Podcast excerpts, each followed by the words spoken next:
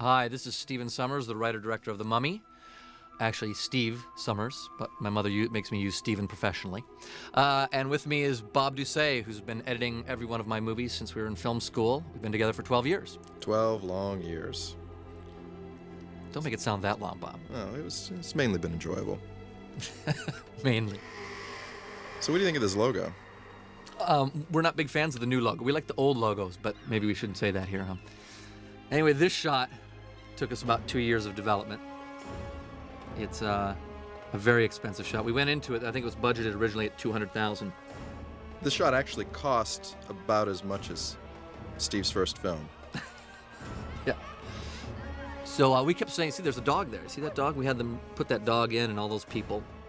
There were people in there, but we wanted a lot more. Now, the wall on the right here is real, and the pharaoh's real, and those soldiers kneeling are real. But uh, everything else is uh, ILM.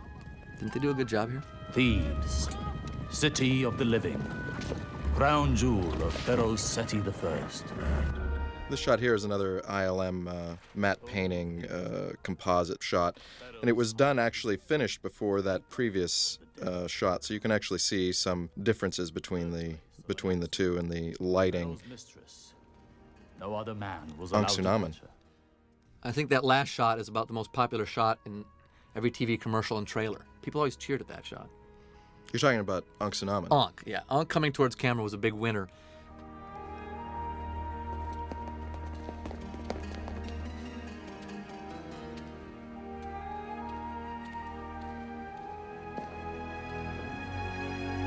But for their love, they were willing to risk life itself.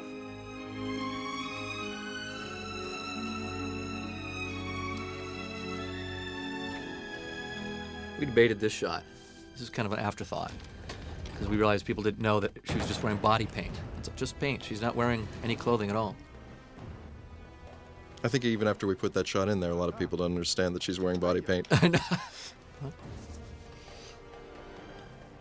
She's in a heap of trouble now. But for the airline version, they painted in a little bikini for her, which I find very amusing.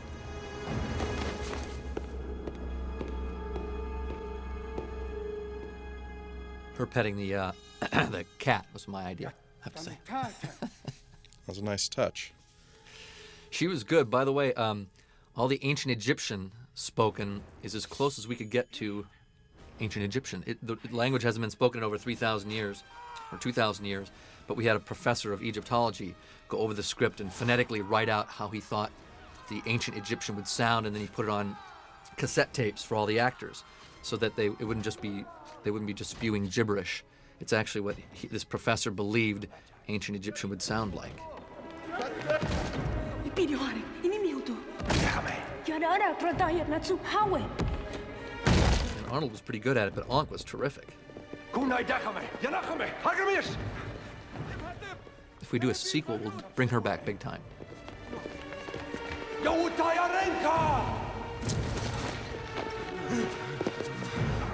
Ben bi ai. Getting those extras to look down at the body must have been like, ugh, it was a nightmare. I think it was nine takes or something. Extras are your favorite uh, group yeah, to I work never. with, aren't they? ra- not much rattles me, but extras can get to me. Extras just are, are difficult. You've been known occasionally to throw a thing or two at them, I think. this shot here is a pretty interesting uh, sequence. It was done by um, our friends at CineSite. Um, and this shot here, done by ILM, it's a combination of live action and, and matte painting. The whole background, the moon, um, the sky, a lot of those statues. All the torches. Are, are uh, visual effects. God's anger by going deep into I love this shot. This is really fun. This is Alan Cameron, my production designer at his finest. Alan also did Jungle Book with me. the moon soul had been sent to the dark underworld. This sequence was a, a, a problematic um, sequence editorially. Uh, as we get a little further into the ceremony here, as the ceremony was staged, uh, Arnold is going to uh, lift a sword and and um, basically he's, he's about to remove her her uh, her organs. And unfortunately, the audience read that like he was about to kill her, which seemed kind of strange given that she had just come come back to life. So it's a little hairy in there, but uh, we seem to have gotten away with it. Uh, the audience um, seemed to go with it rather well, I think. Anck-su-namun soul had come back from the dead. See right there. Pharaoh's bodyguards had followed Imhotep and stopped him before the ritual could be completed. These shots were very difficult to, to deal with. They were some of the last visual effect shots to um, to be finalized. And uh, Edward Munch. yeah, Edvard exactly. Munch. yeah, exactly. Nice. Now this shot there. right here, oh, this guy pulling the poker out, this was like 12 shots. He kept, right as the camera would roll, he'd walk away, and we kept telling him, no, no, stay until you hear background action, background action. And after about take 12, I said, don't move until the stone hits you in the head. See, there, that's what we're talking about. Throwing things at the extras. It doesn't seem like a good idea to me. The worst of all We actually never threw anything at them. One so horrible. This shot worked out really well, so it's, we wanted to get very close to his tongue before, oh, that guy slid in. It really grosses the audience out, which I think is interesting. Yeah, they actually think they see his tongue being cut. You don't see a thing. Now this Arnold really he was such a trooper, but it's really creepy being mummified like this because you can't re you can't move very much, you can't really breathe. It kind of freaked him out a bit. Here we have a little ILM work here. CG scarabs. If you see the original plate for this shot, um, the guy who walks in there dumps out about a half a dozen plastic uh, scarabs just as place markers. I, ILM uh, uh, did a great job on that shot. Inside his sarcophagus. The undead for all of eternity. The Magi would never. Now this next shot's a combination of for he would arise every trick in the book: first unit photography, second unit photography, an ILM. Flesh-eater with the So we went from here to uh, miniatures, models, and matte paintings, the whole thing. And then a main title by Kyle Cooper, which was uh, one of the last things that was actually done on the picture. Uh, was composited over the ILM shot. Those are supposed to be mummy bandages pulling off there for Those who didn't catch it the didn't catch time. it the first time.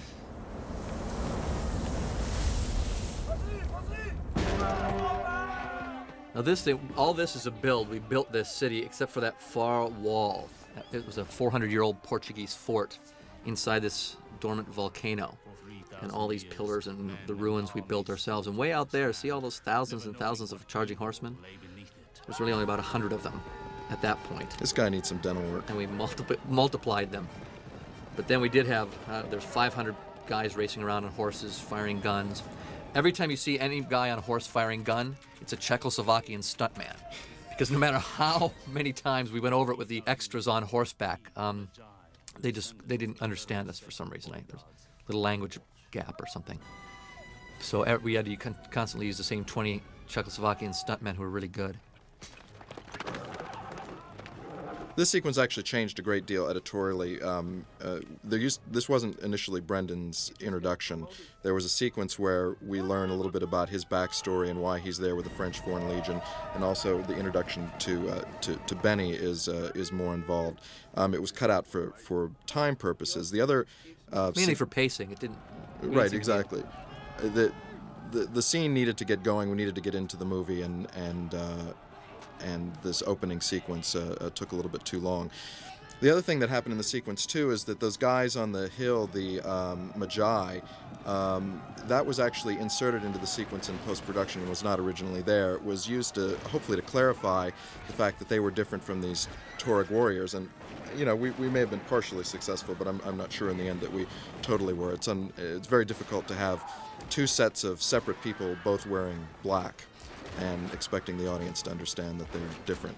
Yeah, originally the Magi were going to be completely tattooed from head to toe, but then when I cast Oded Fehr, I just couldn't do that to his face. He, he looked too good, and in fact, uh, And seemingly the right choice, by the way, as it turned It out. was- because I think it was very, correct choice. Seems very popular. yeah, on the internet he's got he has many uh, many a female fan base, and so to completely tattoo his face would have been a mistake. Pretty much every time you see Brendan fire a gun here, uh, the muzzle flash, the flash that's in there, has been put in optically, which is actually kind of common uh, thing in films. Uh, guns don't. I mean, they do make flashes for real, but they don't do it uh, every time you need it to, and uh, and sometimes the actor's not actually firing the gun um, for real, and we need them to This whole shoot at a particular point. This whole sequence was just a blast to film. I mean, it was very hot. It was about 130 degrees in the desert, but just to have all these guys on horsebacks firing guns. I mean, you know, it's yeah, this was so much fun. We were just the whole crew and I were just laughing. We are having so much fun doing this. as difficult as it was. This is a very challenging sequence to edit too, because there's a, an enormous amount of film. I don't know, it must have been you know mean, at least 50,000 feet of film, which you know is in the neighborhood of about 10 hours worth of stuff for you know a sequence that's only a couple of minutes long. So it takes a long time to sift through all that and figure out what you know what the best material is to use. It's a combination of first unit photography and second unit photography. Second unit actually photographed on the scene for quite a while. A lot of a lot of guys on horseback unsure of what they're doing. Yes, exactly, exactly. Which, which is one of the things that makes it so challenging to cut. Finding those little bits that make them look like they know what they're doing. See, we actually hired a huge troupe of it's this traveling entertainment troupe of guys on horses, and we heard that you know they go around to around the country in Morocco, riding their horses and firing guns. And we thought, oh, this is perfect. These, these guys would be perfect. They must be great at horsemen and great riflemen and. And we find out, no, that's literally what they do. They just wander around the country firing their guns in the air and, and riding their horses aimlessly. And so, and uh, is what they're doing in a lot of the shots. Actually, some of the wider photography, it's pretty interesting. If you go and take a look at it closely, you'll see that there's just guys going around in circles. And, and in fact, if you if you look at it closely, it's quite lame. but we, we, we try to move things we along. shot a lot of footage and cut quickly, and it turned out quite well. Now this is a practical effects, ripping the sand up, and then we ILM slid in here right here and did this.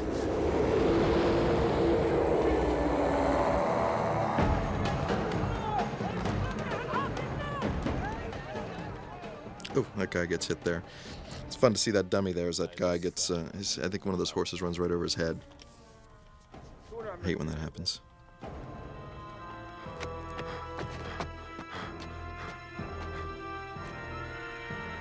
I have no idea how this is going to play in foreign countries since there are, are so many different languages and subtitles that when we go to a foreign country and they have to add more subtitles, I wonder what that's going to be like. يلا نقلون لا السهرة ستتلون Again, another matte painting by ILM. This wasn't my favorite just because there wasn't enough stuff moving around in it. I had the second unit shoot this shot twice. The first time the sun sucked. It was really dark and ugly, and so I made him go back and do it again. It was beautiful. Stones, sculpture and aesthetics, Uh, Introduction to Socrates. The Rachel lovely Weisz. Rachel Weisz. Yep. Volume 1, Volume 2. That was one thing that was great. All the actors were complete sweethearts. I really, n- none of them ever complained. And in certain movies, you know, a lot of people treat the director different than they do the crew. But I'm so tight with my ADs, I always know how the actors really act behind my back. And uh, every one of them in this movie was just spectacular. They were so sweet.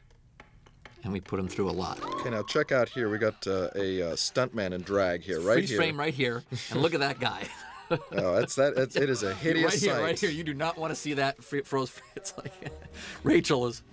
She saw the dailies and she just hoped we could cut it together well. That's also the stuntman, of course, there now, too. Now here, watch this. This shot is take one. We only shot one take. That's it. And Rachel had it. Rachel's now crawling in as the stunt woman is crawling under the camera, and I told her to stand up, and perfect. Take one, one take only. That's it. I remember Twelve thousand bucks. Steve called me from the location saying, "Okay, so what does it look like? Uh, do we need to shoot it again?" And I thought, well, I'm not, I'm not sure what else you'd do to that shot. I think it's about as good as it could be. Yeah, it was a real pain because we arrived on the set, and Adrian and I, my cinematographer, had gone over it and discussed it. And when I arrived, the lights were. He had already pre-rigged the whole thing, but unfortunately, the lights were at the top on the ceiling, and I realized we were going once we got there that we are going to see them. And Adrian tried to talk me into doing a 180 camera move instead of a 360 degree camera move, and I kind of held out. And uh, he and everyone else was very pleased when it, it worked. It was a lot of work. I think they spent five hours pre-rigging it, and then they had to de-rig it and relight it. Took another four hours. So uh, to get that one shot was a full day. And. And, well, I am the only person within a thousand miles who knows how to properly code and, and catalogue this library. That's why. I put up with you. I really like this scene because we learn everything we need to know about Evie and her backstory without it seeming like lame exposition. I don't get how you do it. Not that there's anything wrong with lame exposition. we, we love lame exposition as much as the next person.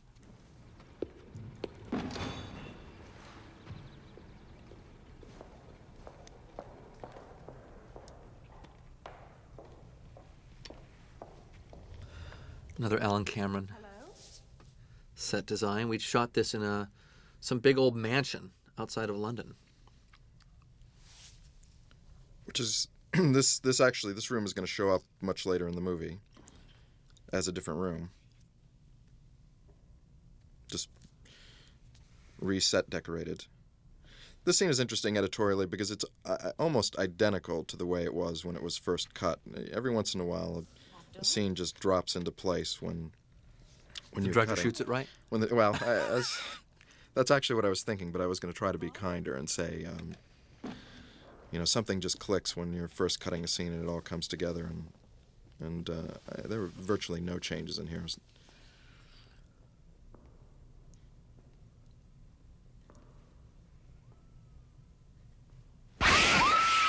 That's about the biggest jump in the movie because it's the first one. People really, I really had to make sure that I got the movie off to a, a jumping start and people, uh, you know, I had I wanted to scare them very badly there. it's, it's very well executed too it's it's interesting because i mean it's it's one of the the cheapest gags in the Right. in the book i mean it's it's a really it's it's uh, shameless in fact but but it works it's it's fun to be in a preview audience or or, or even better with a paying audience and sitting there watching them all jump when he uh, pushes that mummy out Now I shot this scene uh, in the I, in the script. I told John Hannah that he was going to be drunk, and so he started playing it that way. And then I, I, I changed it on him because I, I wanted him to play the character a certain way and get into the character, but I didn't want him to be a drunk. And uh, which by the way presented a wonderful challenge for me editorially i always i always love when when directors change things in the middle of shooting a scene that shot was ad libbed where he picks up the, the leg and finds the box. I thought that was really funny. John Hannah originally he was very nervous about doing the movie because um, I don't think we have his real voice here. I wish we did. Uh, he's Scottish and he has a very thick Scottish accent. I used to tease him on the set all the time, asking for an interpreter. Um, because literally the second I call cut, he'd go right into his thick Scottish accent, and um, he was nervous about playing this role because it was he had to play English. And uh, I told him no worries, he'd do it. He'd have no problem even though I wasn't so sure he could do it. but he's such a good actor. I just I figured, you know, what the hell, and I wanted him in the movie, and he was fantastic. Who the hell was Seti the first, and was he rich? He was the second pharaoh of the 19th dynasty. This is in the we shot this in the basement That's good. I of that same mansion. When we first arrived there, there were, this whole room was filled with mattresses, wall to wall. It was some sort of like It's Hare Krishna or yoga thing going on there. Ridiculous. With scholars, Or so we were told. hunters. I don't know, wall-to-wall mattresses? What do you think? myth told by ancient Arab don't know. Seems kinda scary. Roman tourists. Yes, yes, I know all the silly blather about the city being protected by the curse of a mummy nonsense, but my research has That's led a me to believe that the city itself scary may cut have right actually there. existed, that jump in on evie Ah, you know, we cut a line out. Where the earliest pharaohs were said to have yeah every once in a while you you get stuck and you just make the cut Everybody knows the entire necropolis was rigged to sink into the sand, and Pharaoh's commander flicked the switch, and the whole place would disappear beneath the sand dunes.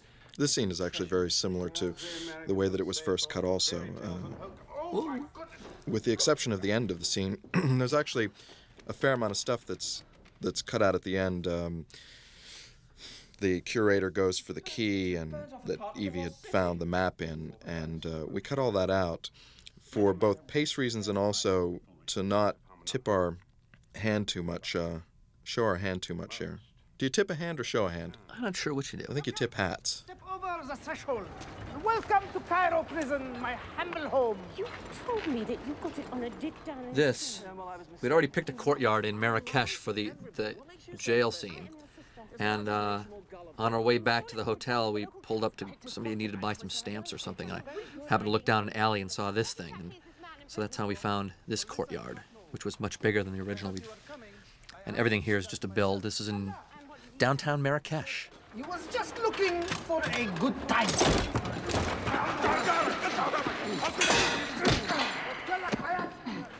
This is this is the man that you stole it from. It's George of Jungle. George of Jungle. Marrakesh was actually, um, I was going to say fun place to shoot in, but I, I'd say more interesting. Just, uh, I really wanted to get the feel of Cairo in the 20s, and uh, I think this is about as close as you can get. I don't think Cairo nowadays even looks anything like Cairo of the 20s. And so Marrakesh doubled very nicely, and, and the people were great, and uh, the extras were very authentic looking. So it was, it was kind of a fun scene, especially the next one coming up where there we had 500 prisoners, and it was a lot of fun.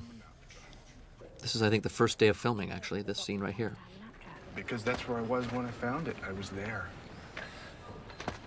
And interestingly enough, presented a, a you know a, challenge cutting from a tone and character standpoint because what you'll find is early in photography, um, the actors are figuring out their characters, uh, and in this particular scene, there was actually an enormous amount of film shot, and so there was a lot of latitude as how the scene could be cut, and it's a scene that we revisited a lot, uh, attempting to make the tone a little bit less jokey.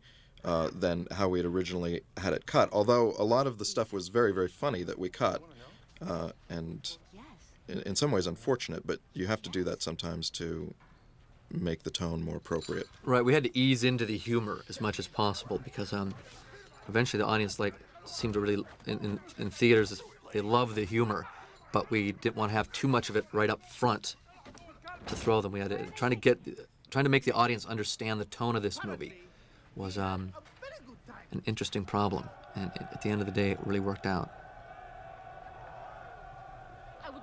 So I think a lot of people in the first ancient Egyptian sequence assume it's going to be a horror movie, but uh, thankfully the marketing campaign was so brilliant. They uh, the audience knew what they were getting into when they sat down. So the humor all played wonderfully.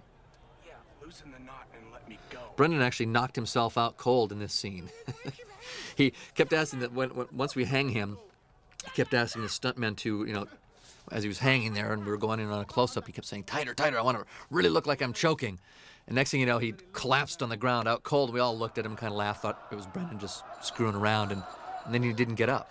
And uh, suddenly there was a big panic, and everybody's like, Brendan tells that story a lot. yeah. You get to see that a, a lot on, on, entertainment, and entertainment Tonight, and Yeah, yeah, yeah. It was fun. actually that shot's coming up. Uh, I think it's the next. Is next a shot? great, Yeah, this shot right great here. hanging rig there that Simon Crane, our stunt coordinator, he'd just come off of Titanic and Saving Private Ryan, and it really looks like someone got hung. Brendan was just about to pass out there. Yeah, a couple more Interesting, geeky, technical note here. Most of the scene is uh, looped, uh, which means that the dialogue was replaced in post production, and not because the performances were bad. Uh, they were actually quite good, but um, the the actors didn't quite project well enough to get over the the crowd uh, when when the scene was being uh, photographed. So we went back in, in the studio and revoiced those lines with them and had them project it more so that it could get up over the crowd sound effects that were put in uh, later in post production. Now, right after this shot, there used to be a whole other scene where we realized that the curator is in cahoots with these other bad guys, with the Magi. And we decided to cut that out, and we used to introduce the Americans and Benny in this scene. And we cut all that out just to, uh, because we realized in post that we wanted it to be more of a surprise later on.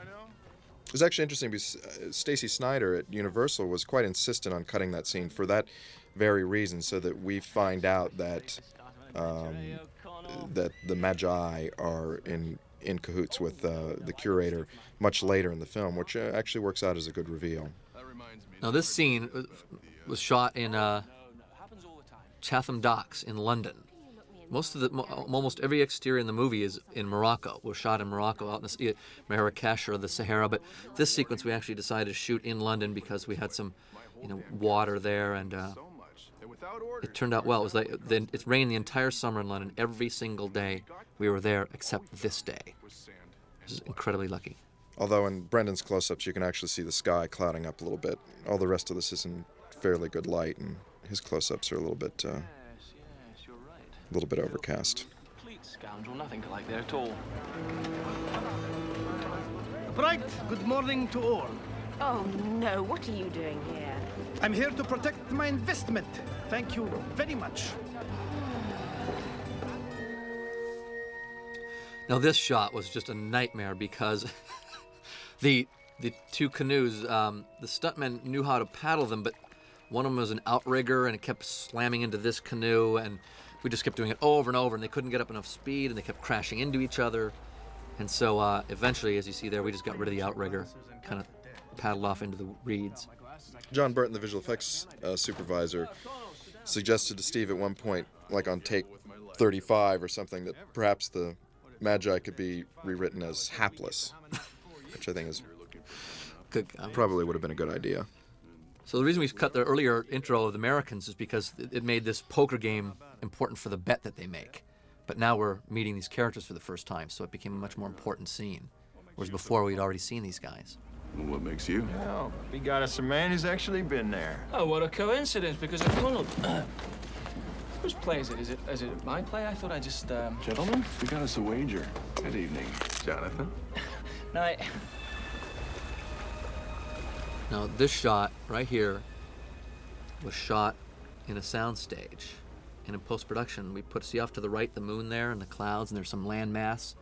We added that in post. Sorry, didn't mean to scare you. Our friend Kevin at Cinesite. Stayed up many a night trying to make the scene look like it wasn't shot on a soundstage. Oh, if you call that a kiss. Um, did I Props miss department doing a brilliant job. We're going into battle? Lady, there's something out there. Something underneath that sand. Yes, well, I'm hoping to find a certain artifact. A book, actually. My brother thinks there's treasure. What, what do you think's out there? In a word? See off to the right of Brendan's head there? It's just blue. Bob really wanted us to replace all those shots, but the cost was too much. So we- we just replaced a few, and I don't think the audience seemed to really go with it. Now that you look at it, hopefully you'll, you've seen the movie several times before you listen to this channel. Um, you probably never noticed it before, but it, now, now that you know it, it'll probably feel like a uh, soundstage. Came here, sort of a, a life's pursuit. Or if you did, what are you paying attention to the sky for? Yeah, why don't you listen to the dialogue? Never mind to you. Right. You know your history. Like, hello, let's see you do it better. Um. By the way, why did you kiss me? No, it's about Now here's uh, here's O'Connell being significant dumb guy. He's he's just not he's not following the lady's uh, line of logic there. And so here's where we meet Benny again. So it becomes more of a surprise. Friend, you're alive. I was so very, very worried. Well, if it ain't my little buddy Benny, I think I'll kill you. Think of my children. You don't have any children. Someday I might. Shut up. We were shooting these scenes. This was the last week of photography, and we were all just punch drunk. We were so exhausted after five and a half months of nonstop filming and 130 degree heat, trekking all over the desert. And um, I remember MTV showing up and trying to do interviews with us, and we just were like incoherent, trying to get through the last couple nights. You never believed in Hamunaptra. For those of you who weren't really following what Benny's nationality is, his accent should have led you to understand that he was of Hungarian descent. But uh, I think the uh, fez indicated to the audience otherwise. Otherwise. you learn these things later. In fact, we, we discovered that Benny was Hungarian in one of the, or maybe in both of the two scenes that we cut I wrote. I wrote that role specifically for Kevin J. O'Connor, who was uh, in my uh, last film, Deep Rising. He's just so brilliant, such a great improv actor, that when I was writing this role, I knew Kevin J. was the guy. Bob was always worried about that insert of the footsteps. Like, are we going to know those are footsteps? Kept hammering me about that. I don't remember that. Yeah, I kept getting notes. Really? Yeah. Hmm, 1865 was. was. Oh, for heaven's sake, girl, it wasn't that good of a kiss anyway. This again is on a soundstage in London. I love the way the scene looks. Warm, candlelit.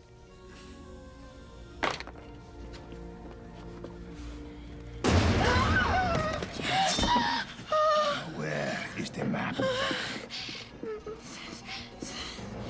This character, Hook, was also introduced in that scene with the curator that was cut earlier.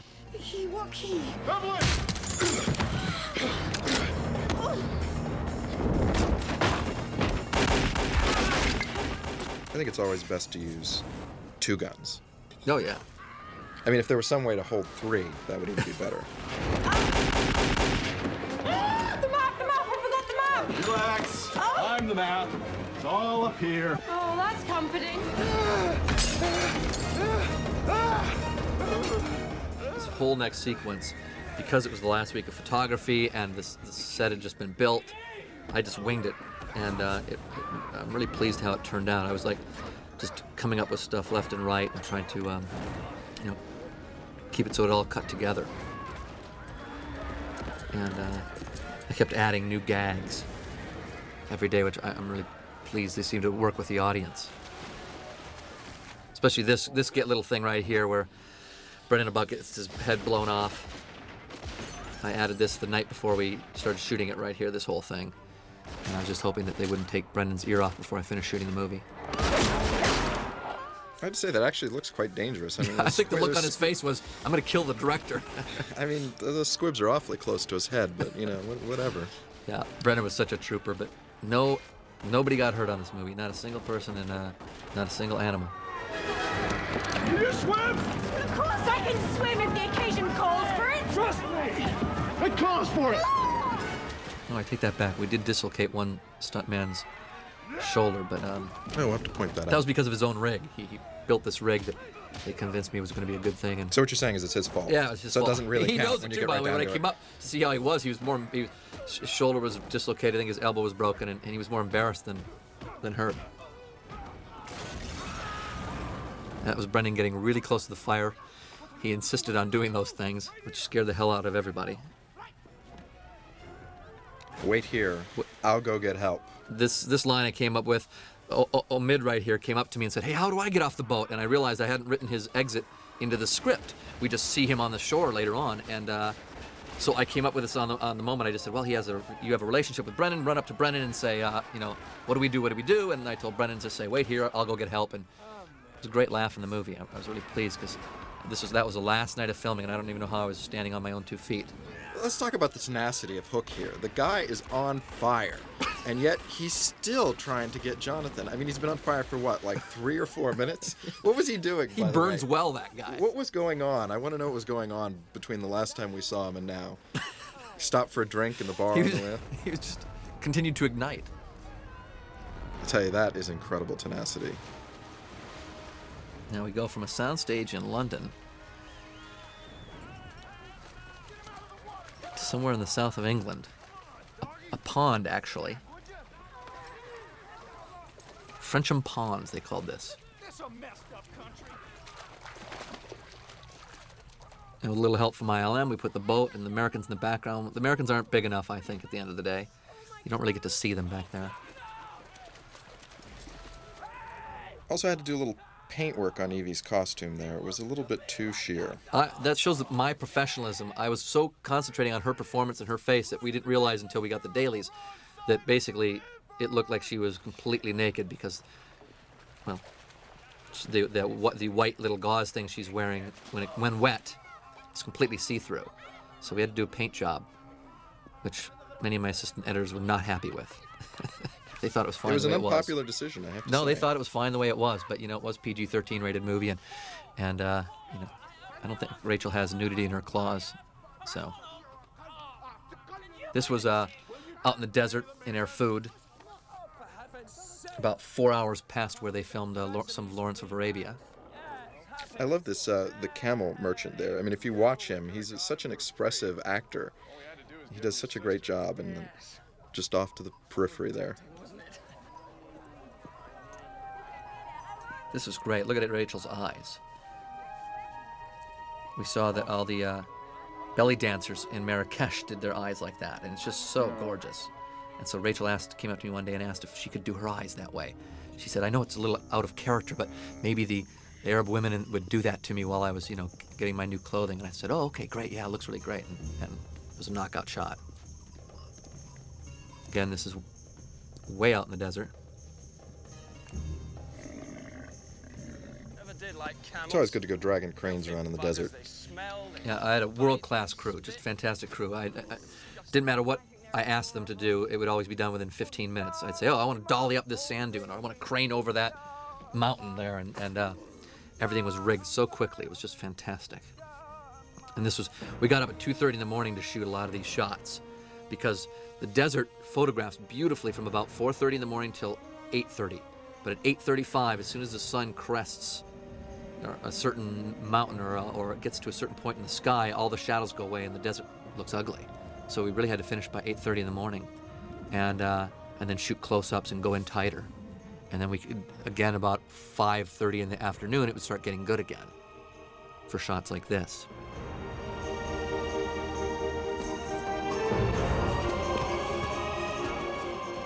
In the second unit, I just kept pushing them to, you know, shoot a lot of stuff, and so some of those shots um, where you see the sand blowing, they just shot right into the. Uh, we- got hit by two sandstorms, and everybody just kept filming. Hey, that doesn't look like Jonathan. A lot of those uh, shots, they're actually doubles. It's rather amusing to look at some of them because Brendan is, or Brendan's character, Rick, is covered throughout so that you don't see his face. Not that you would anyway.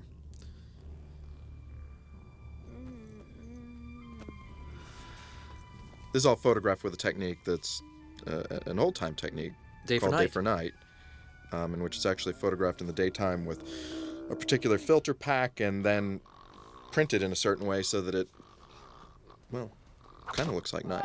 Some more goat soup. This shot, however, was shot day for day, and the moon was put in and it was processed to look like day, as was this shot. To look And like night, yeah. To look like night, rather. And if, in fact, if you go back to the beginning of the picture, you'll see a shot from this sequence with uh, Ardeth Bay. Um, We used the same close-up twice. That we stole from this scene.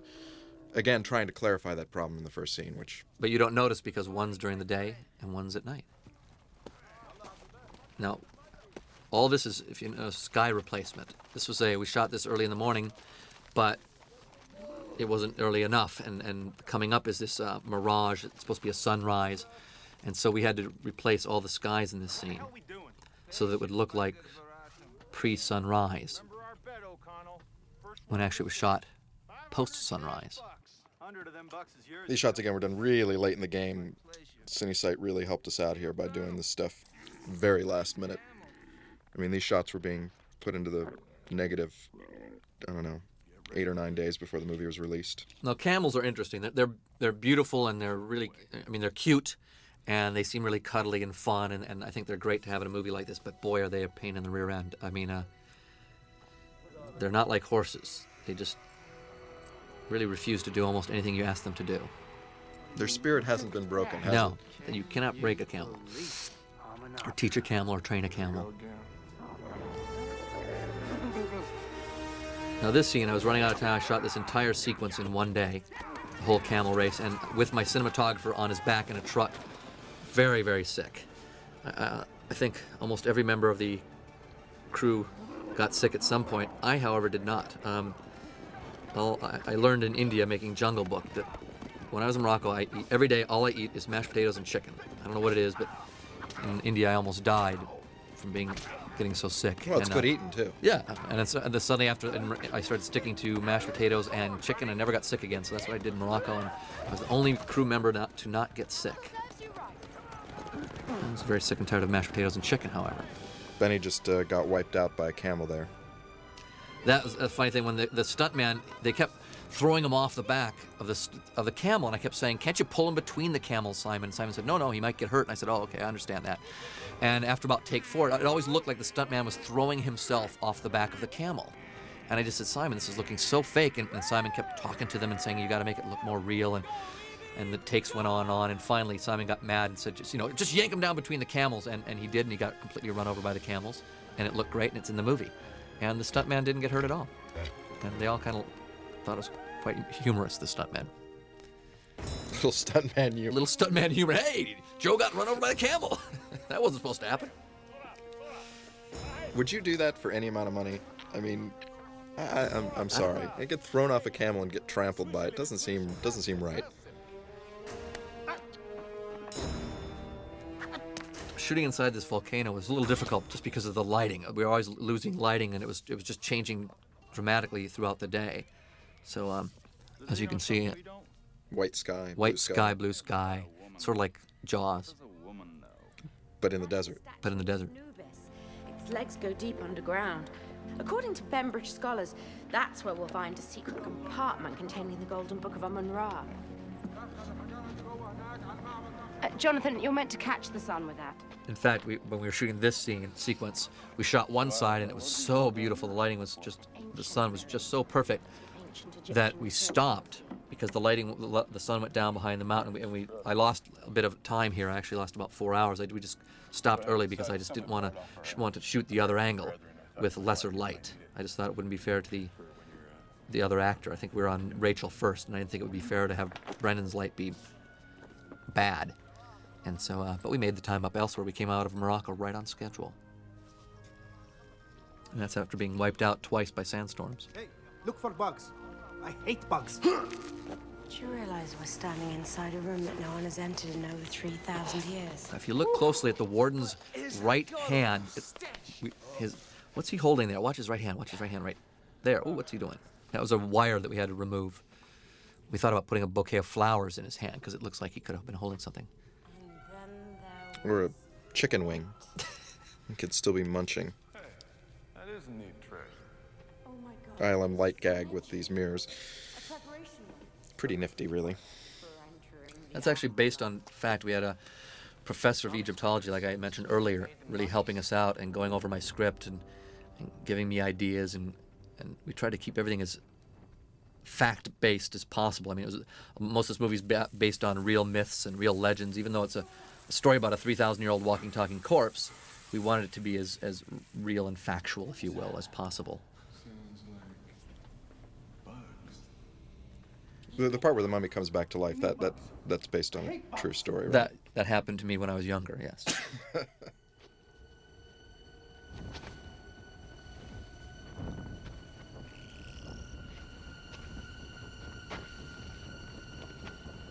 I love the photography in this scene. You really, well, you feel like you're there. Torch lit. Yeah, we had to creepy. Add, although before we added sound effects, it sounded like they were walking on boards, which they were.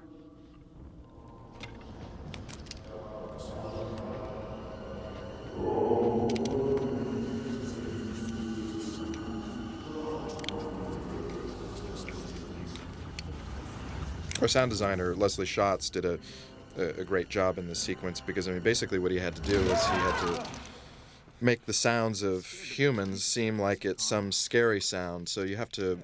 It's it's a very difficult um, task, and I, I think that he came through really well. Also, these guns. Guns don't make that much noise. They just don't. And I kept telling Leslie, it's got to sound like 30 guns r- lifting up or 50 guns lifting up, and he really went for it. And the audience always burst out laughing in every screening I saw. Worked out well. Well. It's funny because people would we had various corporations and people stopping by and checking out the set, and whenever we'd have a gun battle, they inevitably somebody would say, "It doesn't really sound like a gun battle. Looks great, but it doesn't sound well." I said, "Well, you wait till you see it in the theater." We we had all that stuff post production. There are other places to dig.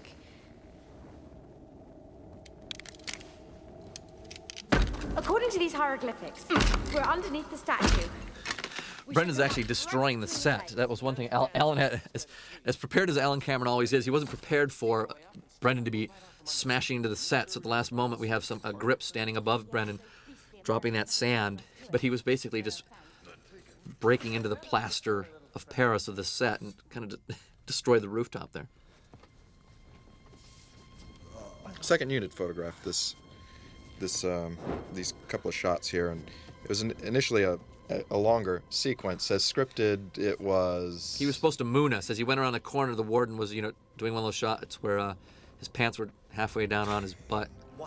But second unit, for some reason, decided that they should show his entire ass, and uh, it was clearly a disgusting R-rated shot, and we could not use it.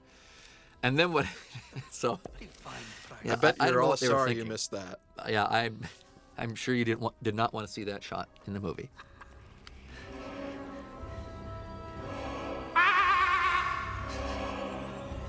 Let's get us some treasure. Careful! Seti was no fool. I think perhaps we should let the diggers open it. Hmm? Oh, I think we should listen to the good doctor. These have got to be the worst extras in the history of extras. I've had worse. But they were pretty bad. There's a lot more photography of these guys. It makes cutting a scene like this very challenging when when the uh, when the extras are not there with you.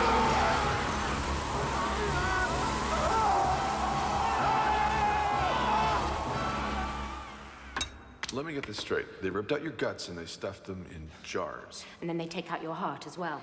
Oh, and you know how they took out your brains? Evie, I don't think we need to know this. They take a sharp, red hot poker, stick it up your nose, scramble things about a bit, and then rip it all out through your nostrils. Well, that's gonna hurt. It's called mummification. You'll be dead when they do this. For the record, if I don't make it out of here, This don't put gag coming up, all the actors were expecting a huge crash, but it was so silent that none of them reacted. And actually, it kind of worked well for the scene. Afterwards, the, they, they all told me they were just wondering if they should continue on or, or what they should do. And uh, their lack of reaction actually makes it more humorous. Now, this next scene coming up with the warden, as we mentioned earlier, uh, he was supposed to, as he was coming around one of the corners, he was supposed to moon us, meaning, you know, that his underwear and pants were pulled down. For some reason, the costume department thought that maybe it would be better that if he wasn't wearing any underwear at all. And so, um, which turned out to be rather an unfortunate choice. I had two monitors in front of me. I was watching the scene on two monitors. We had a close-up shot and a wide-angle shot, and I was watching the close-up camera, um, you know, for performance reasons. And first time when he rips off his shirt and he starts screaming and yelling, uh, I loved it, and I called cut, and I was all excited. And my script supervisor, Sylvie Chanel, who's been with me on every movie I've ever done, she tapped me. She said, "No, no, you can't use that shot." I said, "What are you talking about? He did a brilliant job." She goes, "No, look at the wide shot." And unfortunately, when he rips his shirt off, open there, his uh, genitalia popped out of his crotch because he wasn't wearing underwear and there were no buttons on it. And uh, as he's flailing about, he's showing the world what he's uh, made of. And so I, we had to do take two, and of course, his buttons popped open and everything came out again. And take three, I said, all right, tape it up. Do whatever you've got to do. Just tape that thing down. And uh, tape three, somehow it all popped out again. And, and we were shooting some sort of strange pornographic thing going on there. And uh, by take four, finally they'd uh, taped him down properly and we it worked. Key, a key. Now that's what he was talking You did not want to see that e- either. That's what you call an amusing anecdote. I'll tell you, Jonathan is is the keeper of the key. I mean, if you watch throughout the picture, see how often Jonathan is keeping track of the key. It's it's mine. I've got it. See, watch. Right? Look, he grabs it. That key is well taken care of by Jonathan. Now watch this this shot. This shot was a big winner with audiences. This is a bam, a stuntman on a wire, and he gets within about a quarter inch of that wall. It works well. Yeah. Speaking about that key, that's that's what. When, I, when the director's also the writer, I get very anal about story points. I don't want there to be a single story hole, so that's why we keep such good track of that key and the two books and all the other really important props.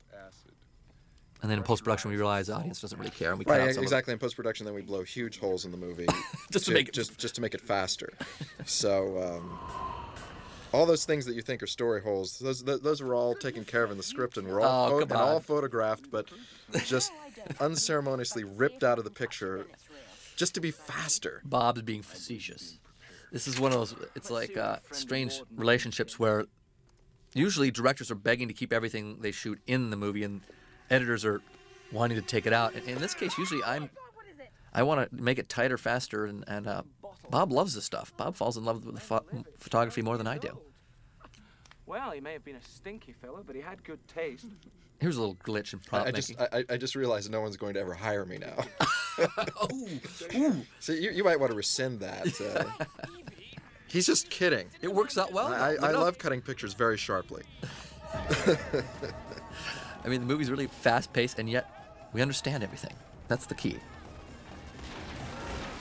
Yeah, what I strive for as a picture editor is jarring and slowly paced.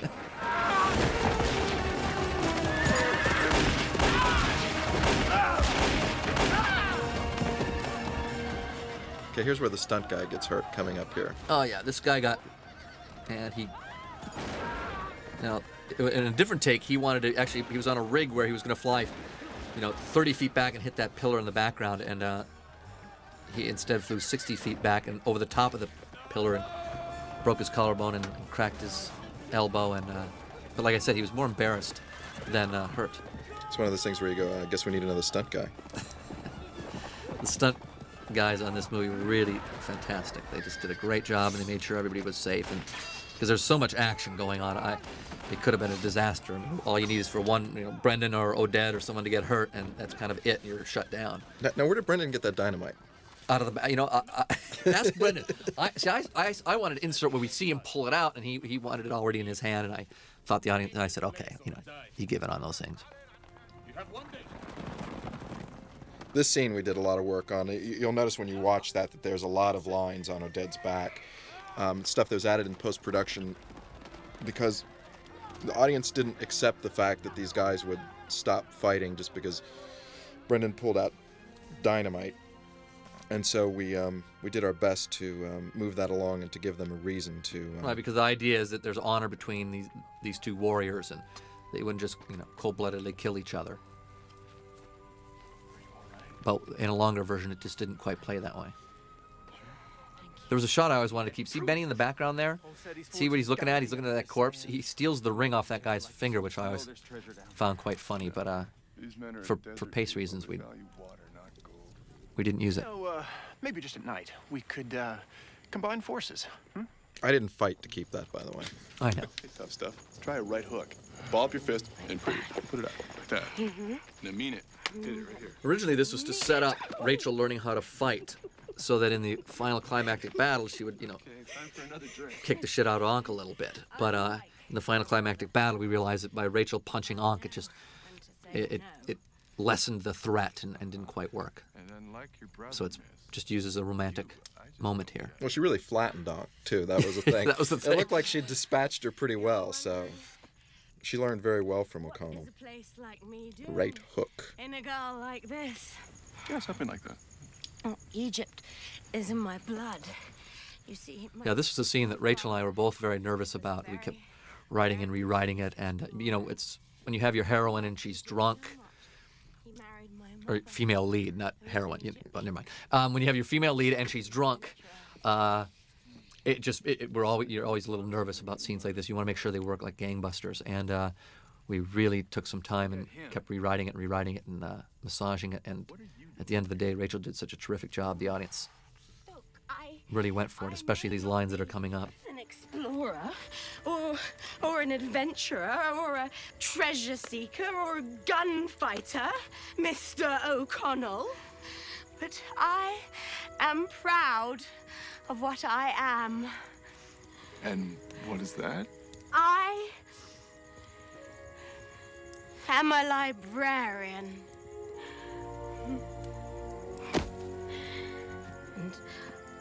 I am going to kiss you, Mr. O'Connell. Call me Rick. These close-ups of Rachel are slightly out of focus, and they're rephotographed actually a couple of times. And um, you know, we, we, we have ones that that are sharp, uh, but it's one of those cases where the technical side is compromised because the performance is better in the original photography.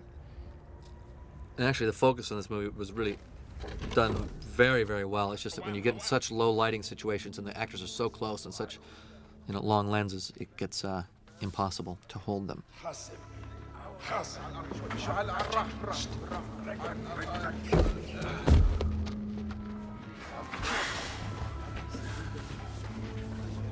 Jonathan Hyde was really great here. I remember it was at the end of a day when we were doing his uh, his speech, and uh, I suddenly we we're all getting we were really tired here, and we are looking at each other, and, and I suddenly realized that his speech was taking forever, and I just went, oh my god! I walked up to Jonathan. I said, Jonathan, you know, the speech is taking a long, long time. I'm gonna have to cut around it.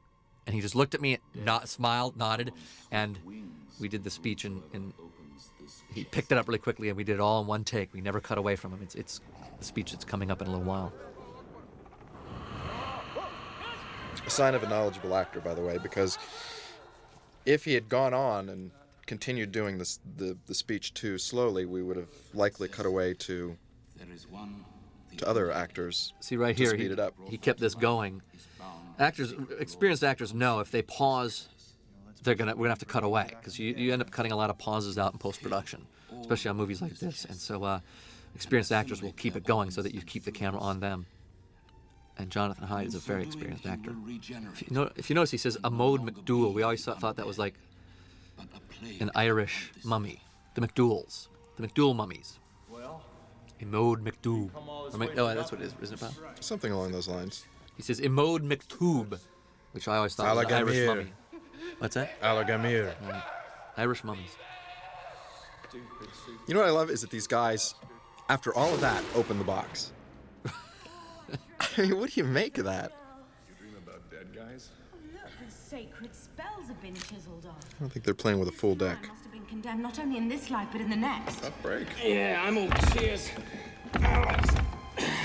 See who's inside, shall we? I like the way Evie puts her hands on her hips there. She's all miffed because they're not they're not taking her seriously enough.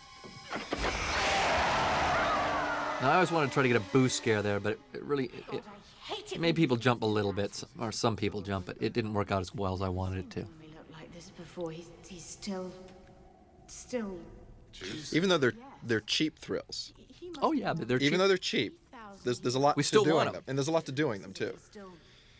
They're slightly mysterious. Yeah, look at that. What do you make of this? I always thought it was really cool the, the concept of a guy's trying to scratch his way out of a coffin, and that's how you find out he's, he was buried alive. This man was buried alive. And he left a message. Although you, you do have to admire how well he carved in that coffin. yeah, it must have had long fingernails or something. It's very well done. Now this shot, I always debated because if, if you look real close at that mummy, and then the one that later on comes alive, the, the coloration isn't correct. It's because that one was a prosthetic, and the one later on was, you know, an ILM computer-generated mummy. But you know, we went with it. I think the audience, it doesn't really bump. He's also juiced up a little bit. Are we supposed to be telling our flaws here, Bob, and uh, like letting people know that there are times when we make mistakes? This is. I think it's all right. Yeah. Considering, you know, five months of filmmaking, there's only three mistakes, I think, Bob. Minor little things, nothing. So you, you notice that, that that box that comes undone pretty easily. Also, I don't know if you noticed that or not. Just a little kick. Well, now we're on to something.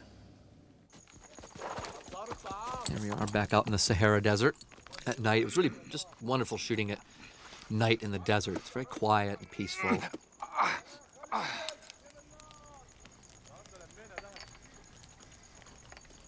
I believe you need a key to open that book. A lot of people ask me if I hated shooting in the desert because of the heat and the bugs and the scorpions and the snakes and uh, sandstorms. But actually, I loved it as a director. It's the perfect place to shoot a movie because cell phones don't work. No one's worried about getting back to their, you know, boyfriends or girlfriends or getting home for dinner, or taking the kids to the ball game. Everybody's focused on making the movie and working as hard as they can, as fast as they can to get the hell out of the desert. So as a director, it's the perfect environment. can stay alive for years, feasting on the flesh of a corpse. Unfortunately for our friend, he was still alive when they started eating him. So somebody threw these in with our guy and then they slowly ate him alive? This scene used to, actually used to go on a little longer. In fact, I think it will again for the uh, the television version. Um, they used to explain all the plagues, like they'd name them. And uh, for pacing's sake, we decided to cut them out. And also, we figured, you know, most most of the audience, if if they know what the plagues are, they know what the plagues are, and if they don't, they're about to see. So we cut that the end of the scene out, snapped it up. That bad, huh? Yes, well, they, they never used It's always a real balance when you're cutting the movie, figuring out those things which you need to leave in the movie so that the audience understands what's going on, and those things that you have to take out so that the audience isn't ahead of the movie, which is you know equally as bad as the audience being confused. So there's a there's a there's a real balance between um, a real push pull in in in, Right. in choosing those things. Are they confused or are they ahead of us? We never want the audience ahead of us, but we don't want to confuse them, and so we want to keep the pacing going, but not put holes in the story. We, we just we hate story holes. So uh, I mean, in the end, what you end up with in most movies is a compromise between those things. You do end up punching some holes in the story out of necessity for pace or, or you know, other technical problems with a scene, or you know, if scene just isn't working. Uh, it's better to not have it in the movie. You know, sort of cut the cancer out. But, but um, on the other hand, uh, you want to try to give the audience all the information they need to enjoy the movie. Because if you put too many holes in the movie, the audience stops caring about it and they just shut down. Are you sure you want Right, when we talk about holes in the movie, we're talking about little minor details that, I, in the end, in a movie like this, we tested it rigorously and uh, found that the audience didn't notice any holes. Um, and so they're, they're really minor little things that we as filmmakers get really anal about. Like, oh God, are we going to confuse the audience here? It's going to be a story hole, but the audience, you know, it's, it's so minor that it's us overreacting. One day, It speaks of the night and of the day. Sue aharum hoktub sin mas ibet baya. It was a very nice piece of work by ILM.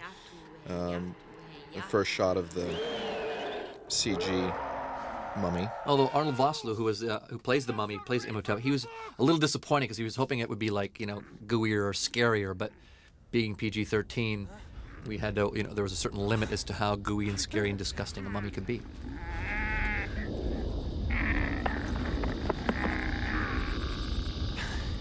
These next uh, special effects shots, we shot them at dusk, uh, right as the sun was setting, to you know, so we could light up the desert, and then we'd uh, just turn down the sky a little bit in post production and added all the locusts.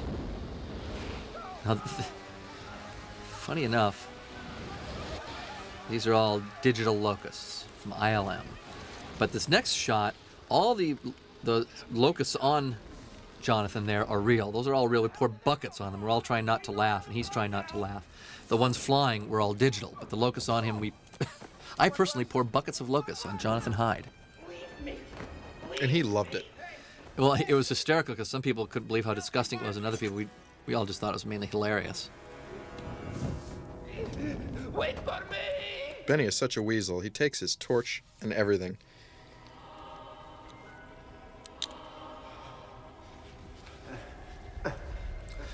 For me as a director, the hardest thing about this movie was to uh, combine the humor with the horror. Uh, I, I set out from the very beginning. I didn't want to make just a straight horror movie. I think it would be much easier to do a straight horror movie, where you know just every scene you're trying to scare people. And, and as difficult as comedies are, at, at least if you're doing a straight comedy, um, you know you're just trying to make people laugh all the time or as much as possible. But with this movie, it was much more difficult because we wanted to scare people, but we also wanted to make them laugh quite a bit. So we really went for it um, on the set. We were always trying to go for the humor and go for the horror and, and try not to pull punches and try to be as scary as possible and yet as funny as possible. And then in post production, Bob and I sat down and uh, you know, with audience previews, seeing some things were really funny, but at the wrong moments, uh, and we would cut them. You know, some of the humor that we, some of the biggest laughs in the movie got cut because uh, they were at inappropriate times. They cut down on the tension. So we had to make sure that the humor worked for the movie and not against it.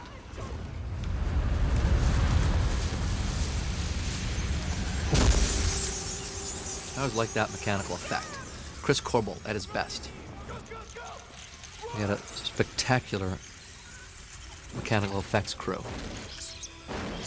Those are all computer generated scarabs. That was a bug explosion at the end there. Yeah, that's what ILM called them. When you shot scarabs, bug explosions. If you look closely at these uh, effect shots, you'll see that there's some hapless guys going over the side there. Um, some of the less intelligent scarabs going off the ledge. Committed suicide. And that one guy, I love that guy who's bringing up the rear there. He's never going to get to munch on anybody.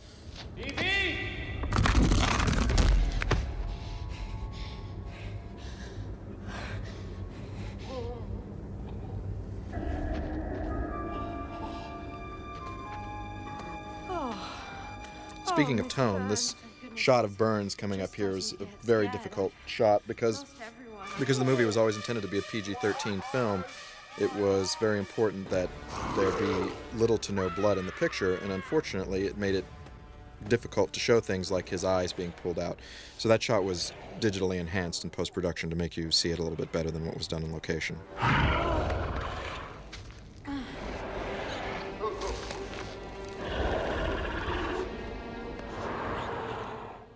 Arnold Vosloo actually performed um, much of this CG character's movements through a process called motion capture.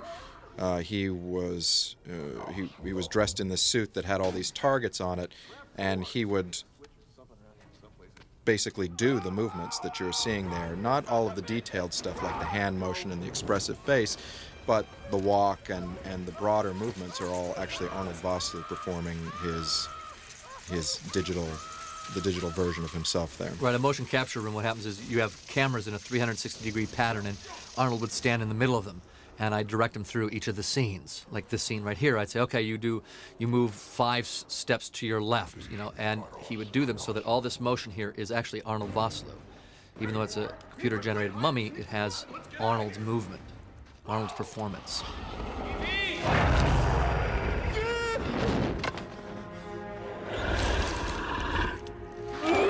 Always key to me. I always told ILM, I gotta see through him, I've gotta see through him. I kept really pushing them to make sure that we got to see through his head, see through his ribs. It can never feel like a, a man in a mummy suit. And uh, I think they really did it. There's some very impressive work on those last couple of shots there. Uh, all those bandages that are dangling from him there, those are basically just a bunch of zeros and ones on a computer. There's none of that is real stuff, and it looks very convincing. You have unleashed the creature that we have feared for more than 3,000 years. Relax, I got him. No mortal weapon. This was our last night of photography in the Sahara Desert, shooting this scene. And uh, we were desperately racing through it because we knew that the moment the sun came up, that was it for Morocco, and, and we couldn't stay another day. We were coordinating with the Moroccan army, and they had to fly us out, jet us out of the desert the next day, or we'd have to basically caravan 12 hours back to Marrakesh and fly out of there. So it was really important that we get out the next morning so that we didn't have to spend 12 hours driving through the desert. And we could get in our Lear jets and comfortably fly back to London. Know this. This creature is the bringer of It's good to be the king. He will never eat.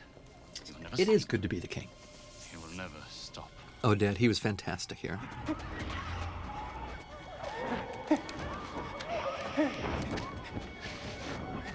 My favorite part about these shots was added in post. It's Benny whimpering. I like the shots and I like his performance, but we added all his little whimpers in post, and uh, there's nobody who can whimper better than Kevin J. This this is a particularly impressive shot, technically. Um, the interaction between the two, the lighting in particular, is quite extraordinary on that shot. As the torch comes around his face, you can see him being lit up, and of course, all that's just phony because he's not really there. This was one of my uh, one of my favorite scenes because it was, it was I was really nervous about this. I needed people to be very scared at the beginning of the scene, but then to slowly build the laughs, a- and, um, it seemed to work great in an audience. Um, everybody jumped when they saw Imhotep, and people seemed really uh, frightened. And then, of course, Kevin J here.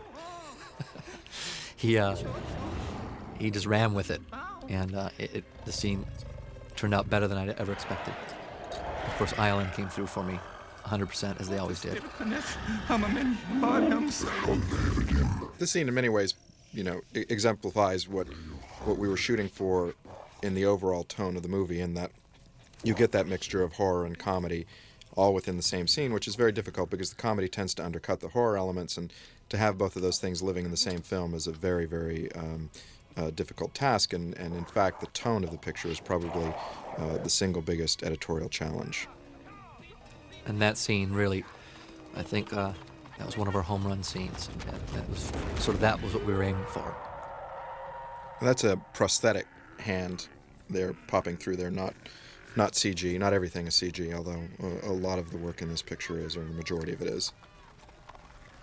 Fort Brydon, Cairo. We got that name. We just almost everything in this. You're, you're mo- about to say pulled it out of our ass, weren't you? Yeah, I was gonna say that. Uh, almost everything in this, in this movie is ba- based on some sort of fact, but actually we just stole that name from uh, Sam Neill played Colonel Brydon in Jungle Book, and uh, I just thought it's a little homage to my own movie. We originally, um, or, or for a time rather, we, we had the front end of the scene cut off, uh, you know, again for, for pace reasons. Um, but what it did was it, it removed the, in, in doing so, we, we cut the introduction of, of The that cat. there. And uh, so when the cat reappears later in the picture, it seemed to come out of nowhere, which is, you know, one of those holes that I was talking about that you want to try to avoid. And We put it back in. Brenda didn't trust me because they showed me that suitcase slamming down. It was really kind of it's a, it's a simple little gag, but it looks like it really hurts. And actually, it's uh, just foam rubber and kind of fun. And a big sound effect. I have done that. End of job, end of story, contract terminated. That's all I am to you, a contract. Look, you can either tag along with me or you can stay here and try and save Now, if you watch Brendan's hand as he exits the room here, he's actually holding a teddy bear. which we used to do something with that. He used to throw it to Evelyn, and uh, he used to go out the door, then he'd come back in, throw it to Evelyn. There used to be a gag here, but we just cut it. Pacing. Wasn't that funny? This always got an applause in almost every screening we ever shot. It's the introduction of Bernard Fox, Winston Havlock, and people all so many people know him now as Dr. Bombay or Colonel Crittendon from Hogan's Heroes and Bewitched, and uh, it's really fun that his career has just come back like gangbusters thanks to Nickelodeon.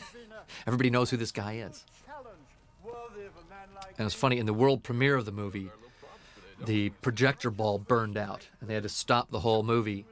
And when they started again, it they cut out this scene, and so here we are in the world premiere, and his whole introductory scene was missing, and so I had to go scurrying around in the middle of the the world premiere trying to find him to explain to him that no, we didn't cut him out of the movie because he was such a good guy, such a wonderful person to work with. I didn't want him thinking that he'd hit the floor, so I, I, found him and explained to him and his wife that he would be there in all the other prints except for at the world premiere. Now look off to the left. Look off to the left there. See that? That's my AD's hand. See that? He's looking at his watch. Cliff Lanning. But you were, see, you never noticed that before because uh, you were looking at the guys. But uh, we used it anyway. Something else that's fun in that that scene because of the way it was photographed and we, we we cut out some dialogue in there. Check out the continuity there. Brendan is drinking and not drinking, and uh, it's one of those continuity nightmares that we just powered through to make the movie better. Tips thanks you for your hospitality. And for your eyes. And for your tongue. Benny is so mean spirited here. More is needed. Kevin loved this, and, and, and he begged me, "Let me take off my fez. Let me take off my fez." He wanted to show off his haircut.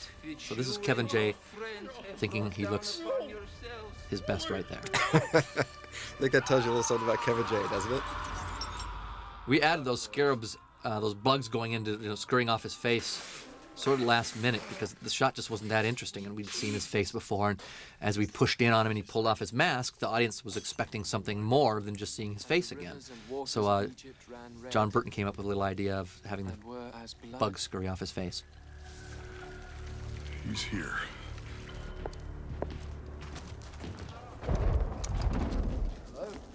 This is a set in the uh, back lot at Shepperton Studios in London. Still here. We've got problems.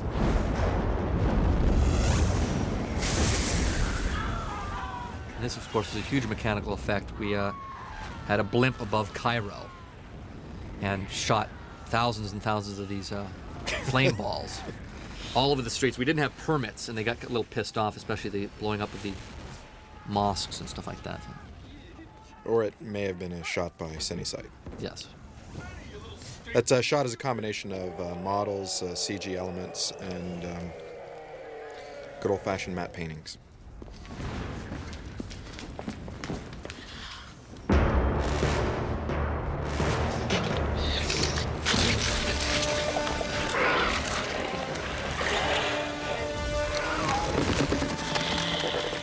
This is a very strong shot, very well accomplished.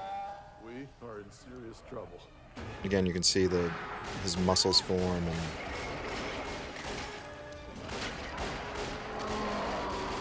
By the way, that's Bob talking, not the, the director. Otherwise, it'd sound like I'm t- patting myself on the back, Bob. well, somebody has to. Now, Rachel really pulled it off here because obviously she's acting against nothing. There's nothing there, and and uh,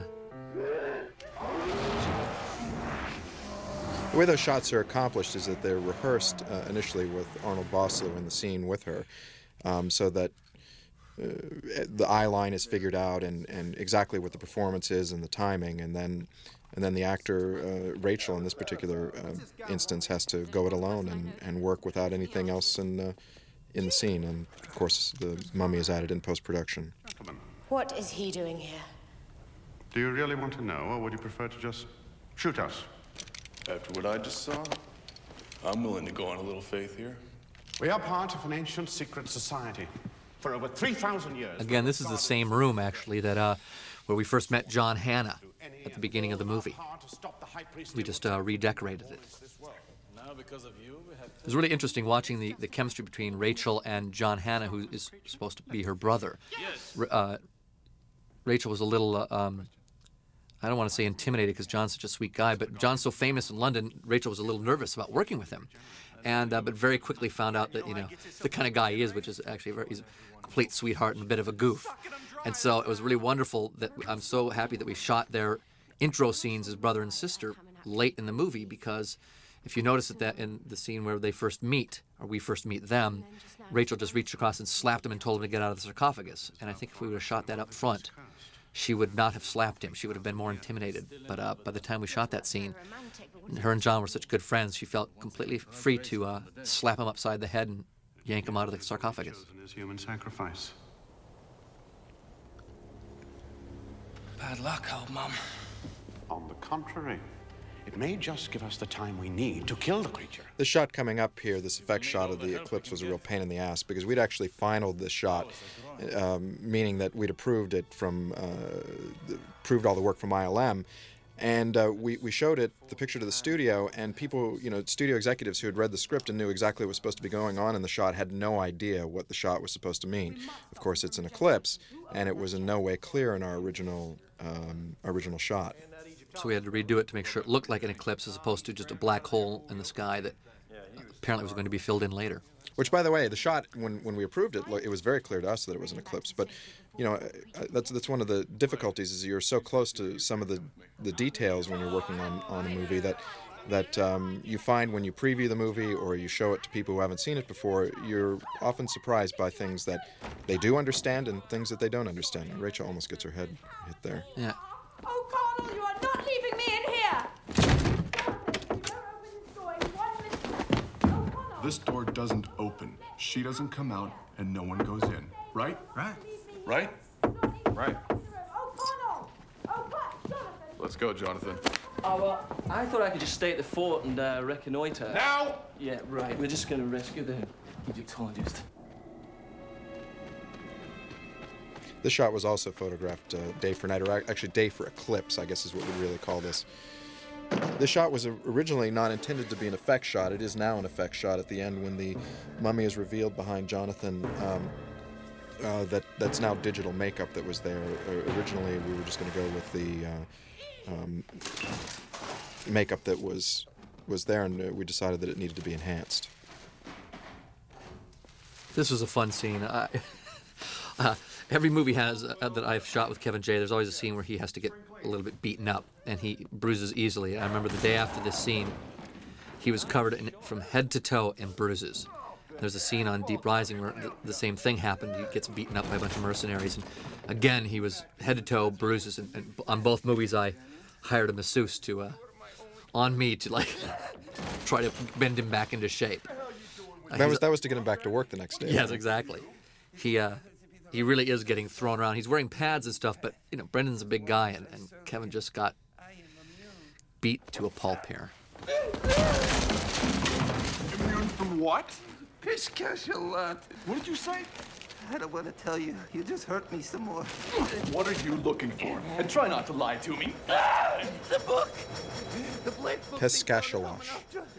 This is sort of just winging things. Oh, I saw the fan on the ceiling and thought, hey, what if we do this? I got tired of throwing Kevin around. I thought, oh, we got to do something else, and saw the ceiling fan up there and went for it. That's all. He just wants the book, I swear. Just the book, I swear. And your sister. But other than that.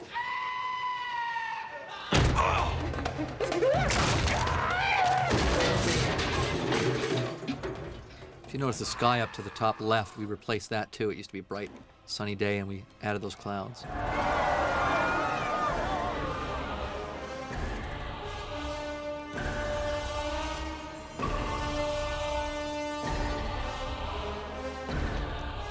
Again, this is shot day for Eclipse. Eclipse. This is a fantastic shot. Uh, the makeup on, or the majority of the makeup on his face, where you can see inside of him and in his throat area, uh, is all digital, and that's all been tracked in there to uh, give you that effect. Of- look closely at these extras. look at the guy coming here now. Watch this. Uh, we, we covered him up with flies because he was not our favorite extra. This. I'm going Okay, I'm now eating miniature Hershey bars to get my blood sugar back up. That was a product placement. And it's okay because Hershey is actually uh, sponsoring our the video release, so we're okay there, aren't we? If it was any other candy bar, I couldn't say that. I don't think, but.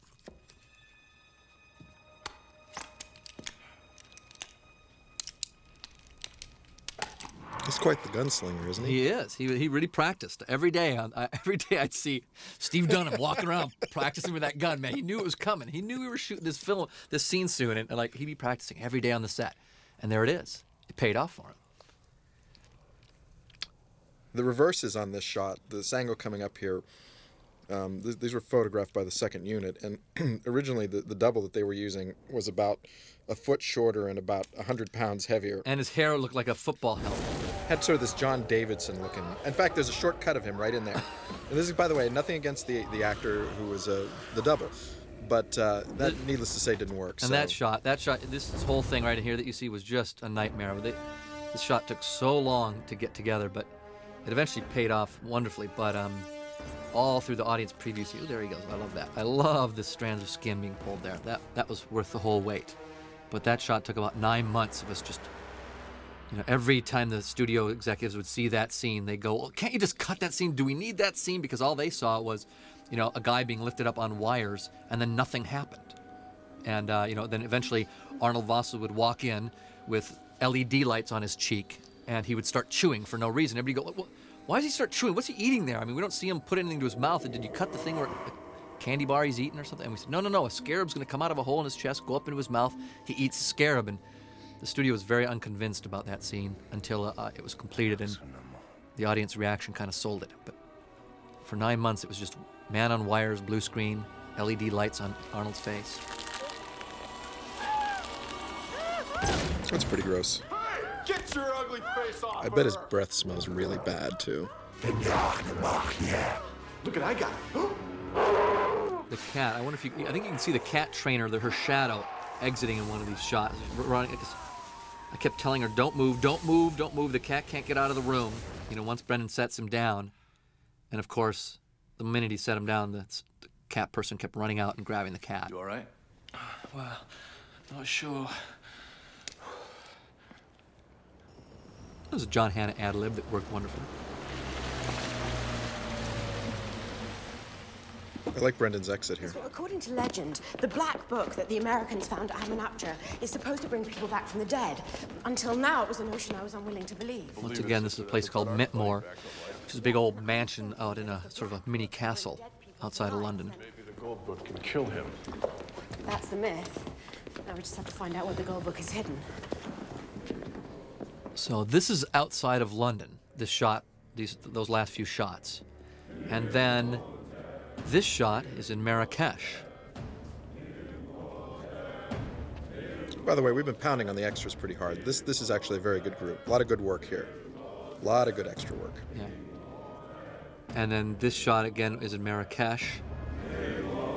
Last but not least, my favorite plague boils and sores. They have become his slaves. So it has begun. Eventually, we go back to London, somewhere in here. Quite yet it hasn't. Come on.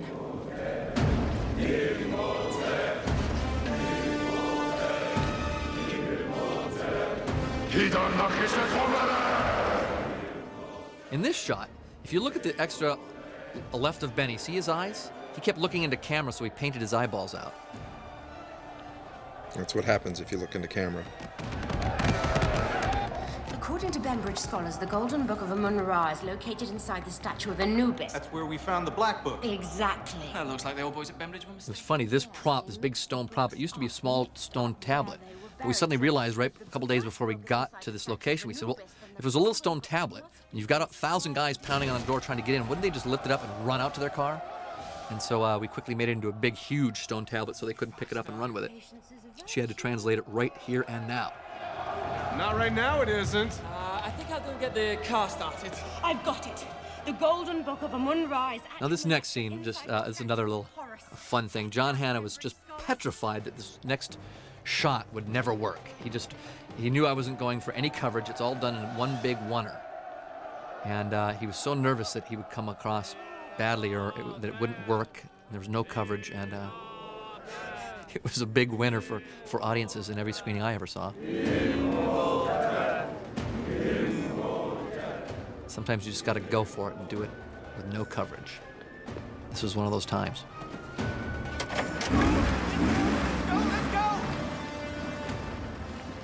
If you notice, Daniels' right arm, he's, he's always having, a, looks like his, he's always hiding it or, or playing with it. And because in an earlier sequence he actually got shot, but we cut that out of that action sequence. So uh, I don't think you ever really noticed. That's one of those minor holes that Bob was talking about. You're gonna get yours! Oh, like I've never heard that before!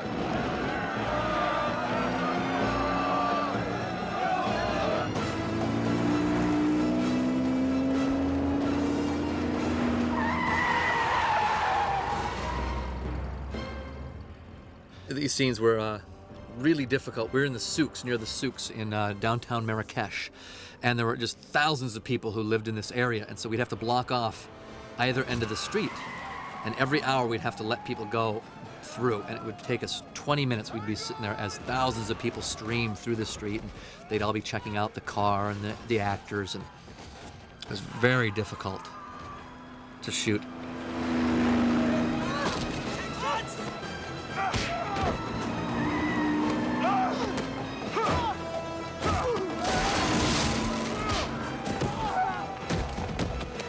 Never want to be a fruit cart in the midst of a car chase.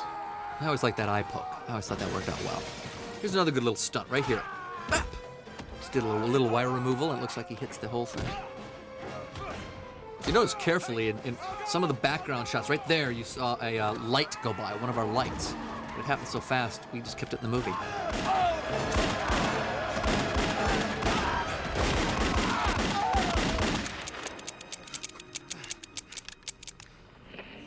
See, there's there's Daniel's arm. There's his, the bullet hole in his arm that you never saw hit him.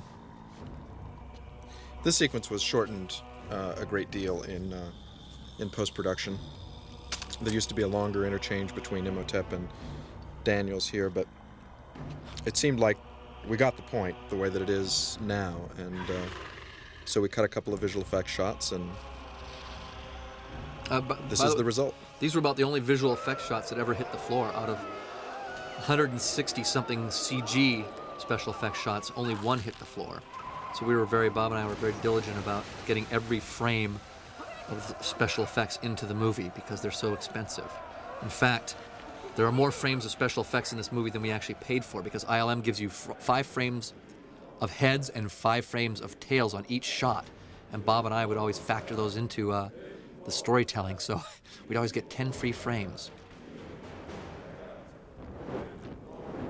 And at one point, we were told that our, our average special effects shot cost was $125,000 per shot because they were so, you know, elaborate and integrated. So um, they weren't. So, so free is kind of a loose definition of the word. Yeah.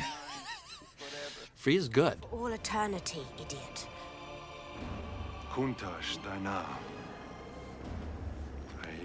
This is one of those scenes where there actually was more, more humor and interplay between the actors, but we thought that it slowed the scene down and it took away some of the tension. So we just tightened this scene up a little bit. Keep Yeah, it going. When Evelyn saw Imhotep, she she says he's gorgeous, and All the uh, guys react to her and look at her, and it used to get a great laugh from preview screenings audiences, but uh, we thought it hurt the tension. Take me to Hamunaptra to perform the ritual. She is right. Live today, fight tomorrow.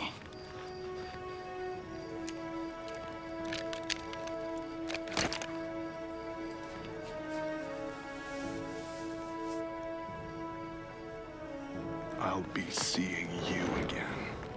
I love this shot. It was really a fun shot. Arnold was so good there, and then we rack focus to Rachel, and she walks away. I just think the, the, the look of this scene, it's, it, it- I just really thought the cinematography was beautiful, and it reminded me of movies like, you know, the original Frankenstein, all the villagers with torches.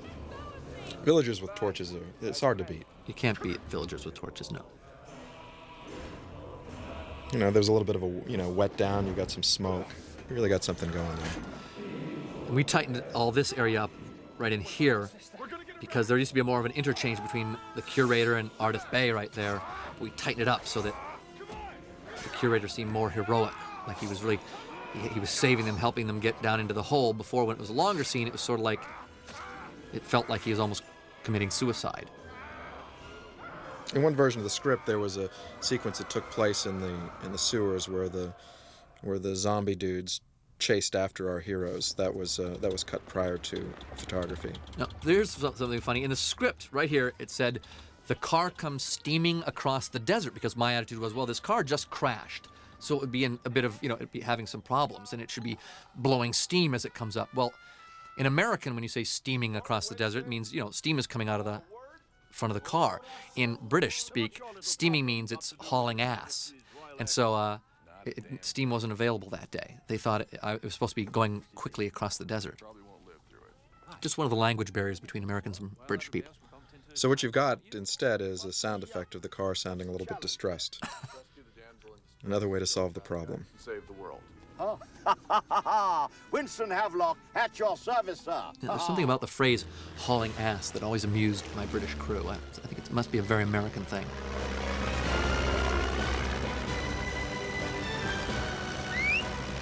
Are you all right? This was a very difficult sequence to visualize during the editorial process prior to getting the visual effects in because uh, it depends so much on, on post production. It depends so much on visual effects, on on sound effects, on on music, that this sequence in its raw original cut form um, is uh, rather lifeless and, and in fact um, is virtually identical cut the way that it is now that it was in its original cut and uh, is, is one of the audience's favorite sequences in the movie, which is very exciting to see the post production bring the sequence together. Well, those are two stunt people on a swing set that were digitally. The swing set was digitally removed, and the uh, twister was thrown in there. John Berton, I'm sure, will have more to say on that. And this shot here, we just uh, did very simply that shot of Rachel and uh, um, and Kevin, uh, just uh, superimposed a little sand swirling on top of them. So it was, it's high tech, right next to low tech.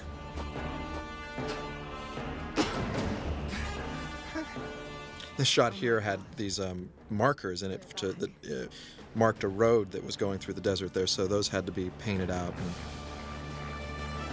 Yeah, unfortunately, some of these shots with the biplane are, are, are not my favorite. They, the second unit got some really bad weather, and uh, they're not very pretty. All right, there are two reasons for this tilt up. One, just for coolness sake, and the other because you can actually see Arnold Vosloo's ass. for some reason, Arnold, they had him in a thong bikini, and um, he really mooned us in that shot, and so we kind of tilted up off him. Pedal faster! Hang on, man!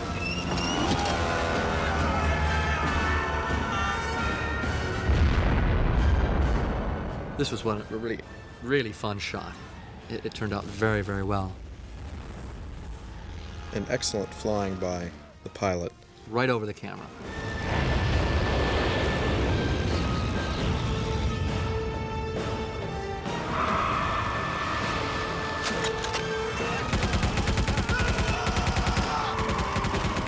This was not a shot that was originally planned. It was added in post production to help enhance the sequence.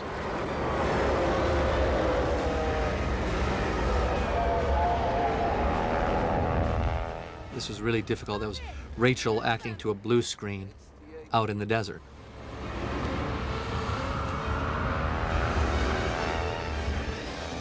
This is a very complicated shot sequence to shoot just because of all the special effects and the mechanical effects involved um, and the amount of coverage. It was just, it seemed like a, as, as well as we had it storyboard and figured out, it always seemed like a jumbled mess until the, the special effects were completely finished. It was even somewhat hard for us to visualize how it would all come together, but it, it worked rather well in the end.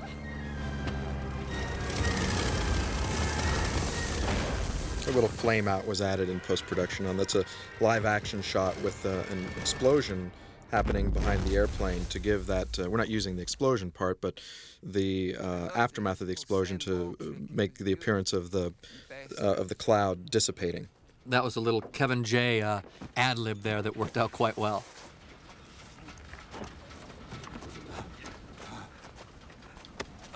Isn't it interesting in movies how when airplanes and things crash it's it's not, that's not so bad, really. I think that it worked out pretty well for everybody aboard, don't you? Yeah, well, I just did the maybe airline not version. everybody aboard. And I did the airline version, and you can't show the plane crashing or even hint that a plane crashed. So you can imagine what this scene. If you saw this movie on an airplane, uh, or an, you know, you did not see much of this. Winston! Hey, Winston!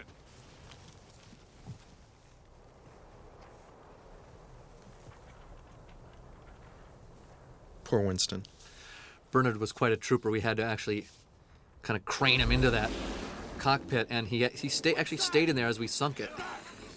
and he trusted us not to uh, kill him, which I thought was rather nice of him.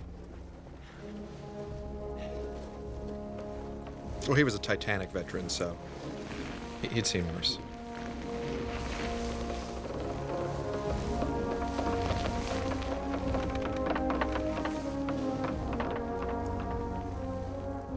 Love this shot. It's very formal.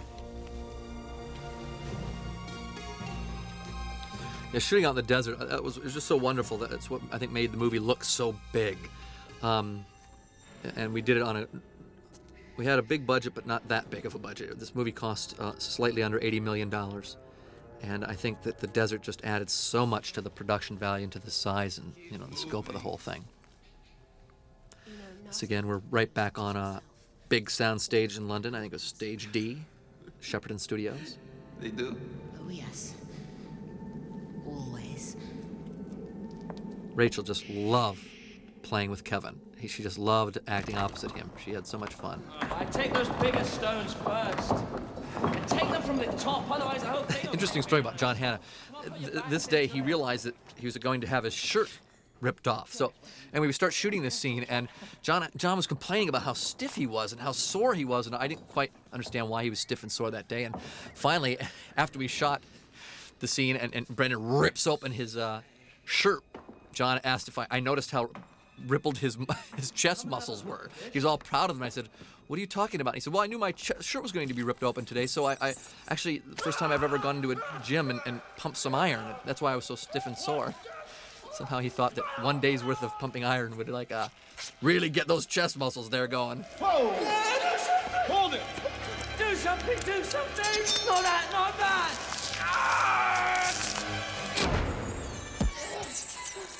CG bug. I like the hair on his legs. I'm talking about the bug.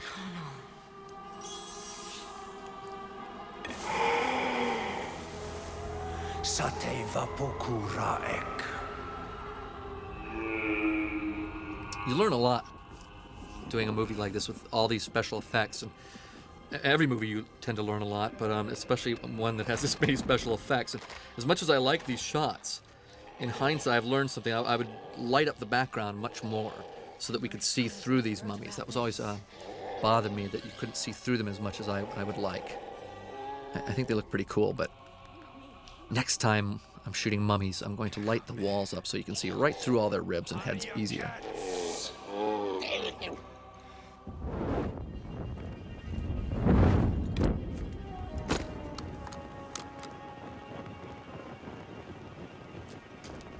Now, this sequence was shot on Stage C, Shepperton Studios, outside of London.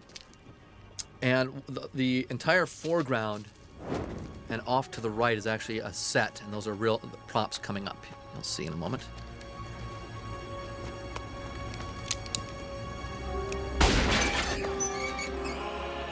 But off to the left, and the top, probably maybe one third, that's matte painting there.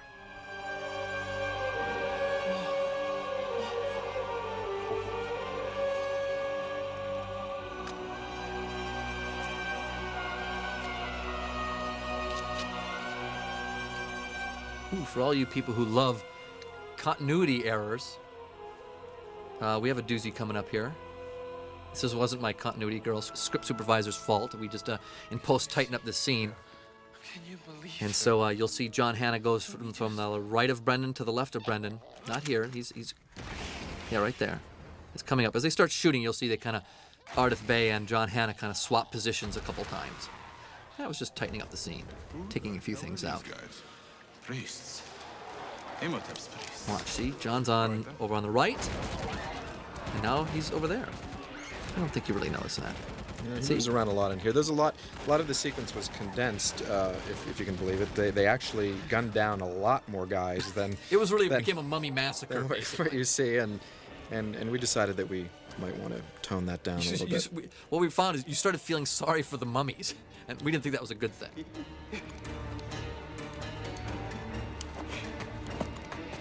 we rehearsed this scene over and over without the rat, and uh, then we put the rat in for this take.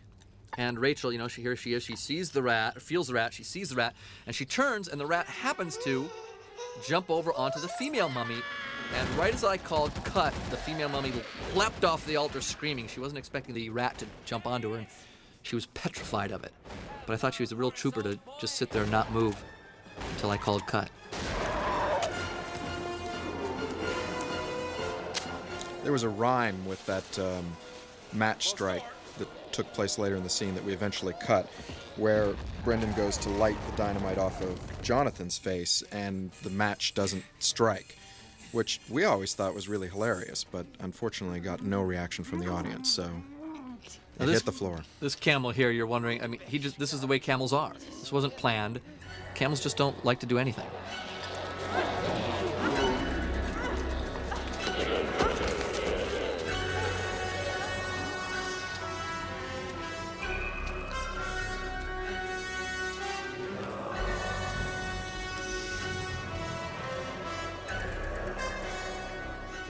This whole underground sequence took about nine days. The up, the whole climactic battle with the, the priest mummies and the soldier mummies took about nine days to shoot. So, for nine days on and off, Rachel was manacled to that uh, altar, and she did not like it one bit. She was like, uh, she never complained, but she just kept, it, it, it kind of creeped her out somehow. And even though she could break those chains, uh, she was not a happy camper being on there.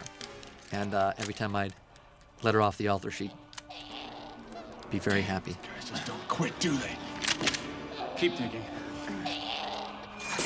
Watch this camel from either angle. He was perfect. Every time that, that, that little that bag weighs nothing because there's not really anything in it. It's all just paper with some little gold trinkets on top. It weighs about two pounds. But every time Benny would throw it over the camel, the camel would, would moan in agony like we'd like shot it or something. And it was what no matter what angle you shot that camel from, he would uh, moan on cue.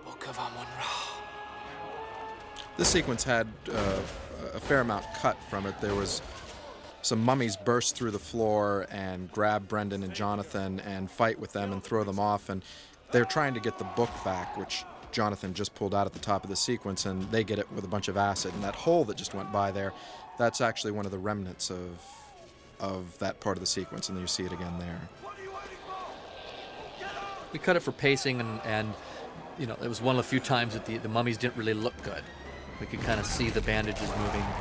We were very particular about making the mummies look like mummies and not just guys wrapped in bandages. I mean, quite a bit of it is computer generated mummies, but the ones that weren't, Nick Dudman did an excellent job, but you, you can only hold on them so long before an audience catches the trick. So we'd always, we were always tightening up that sequence.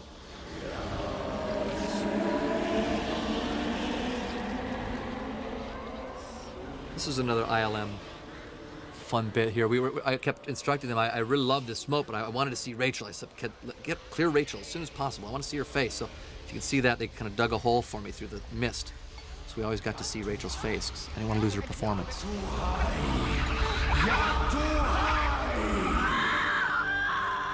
When Anck-su-namun comes alive here, it's hard to see because of how dark this is, but you can actually see through her mouth into the uh, table that she's sitting on.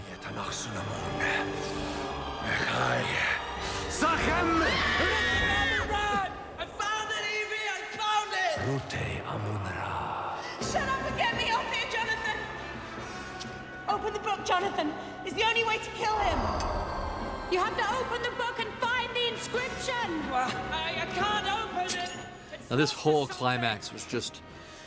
There were times I thought my head was going to explode shooting this thing. Um, we used every possible stunt piece of equipment known to man, as well as every special effects trick that ILM had up their sleeves. Um, we just did everything here, as you can you'll quickly see. Um, and we were shooting in, in every direction. I had to be. I, I storyboarded this probably six months on and off working on it, working on it all through production. Every Sunday morning, getting up with my storyboard artist and going over this th- this, this battle here with the priest mummies, the co- upcoming battle with the soldier mummies. It was just uh, mind-boggling because so many of the shots were so extremely expensive, being completely computer generated, and uh, it was just about the hardest thing I've ever had to shoot.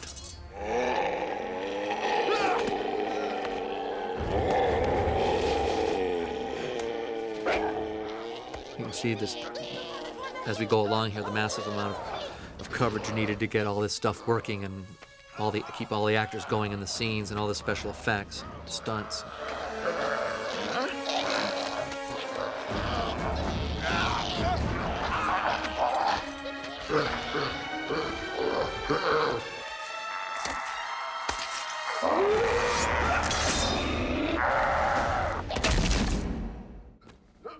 Here's an inscription. Rashim Rashimulu Rashimulu Kashka. This is also a very complex sequence to cut because there's so much interaction between all of the characters, and you need to keep it moving because Imhotep is really just commanding uh, the various other mummies and is not playing an active role. So you need to keep him in the scene, but at the same time, keep everything else moving. And you didn't want to slow it down. You didn't want anything to slow this scene down. So it's a matter of really great intercutting throughout the, the previous scene and this next scene coming up.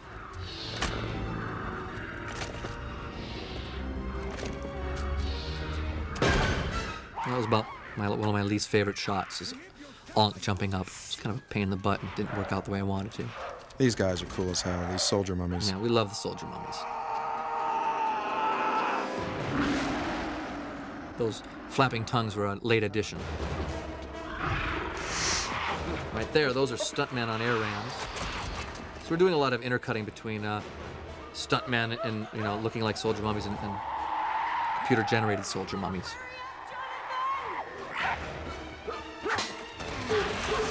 It's a good gag with Brendan there.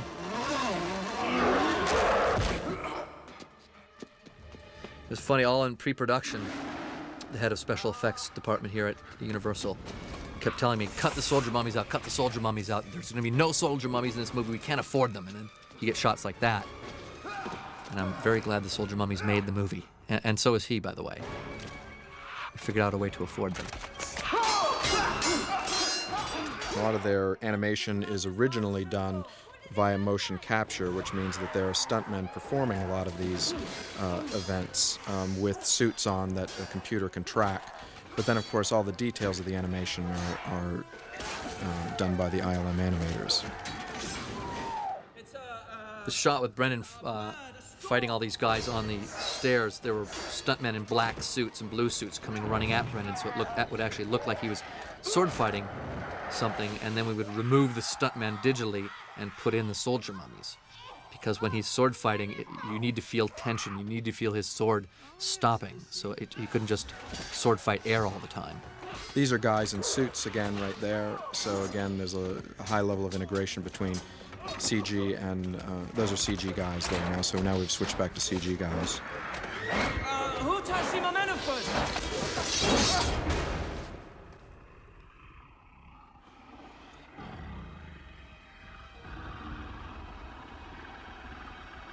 We were really pleased with how the, these soldier mummies turned out. They were a real big bonus about three fourths of the way through post production.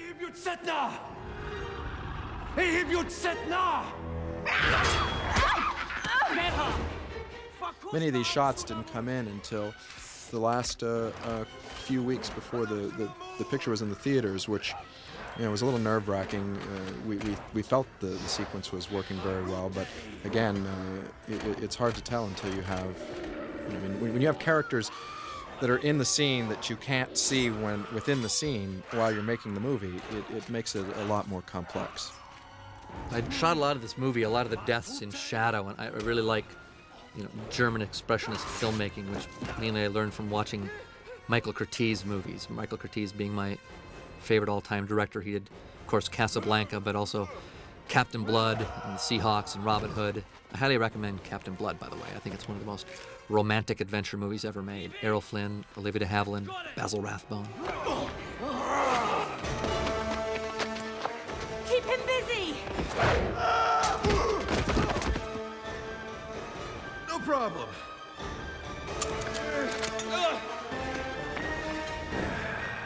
Brendan really gets launched there, doesn't he? Yeah, that's stuntmen on air rams. But Brendan took his fair share of licks. He was always willing to dive face first into sand or concrete for us. This is a very fine piece of work from ILM. I mean, a, a minor shot, but his tongue and his mouth are all CG in, in that last shot. Very impressive because it's all photoreal. I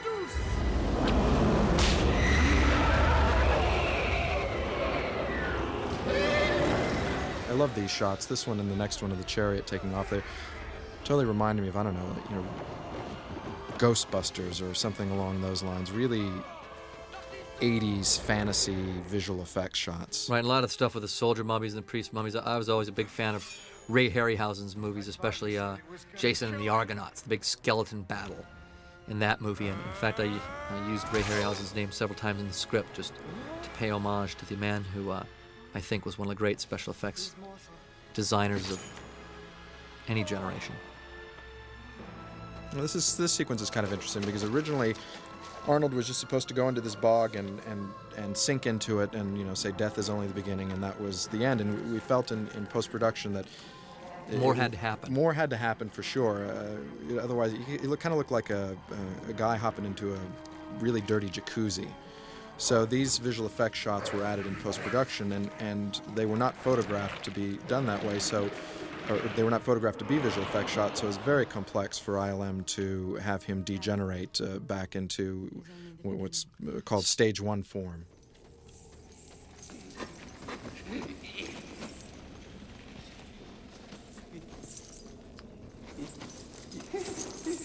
If you notice, we, ha- we haven't really mentioned much about cutting out scenes. And that's part of the reason I always have Bob read my scripts before we start shooting, and I, I ask him to, you know, have me cut out anything he doesn't think will make the final movie.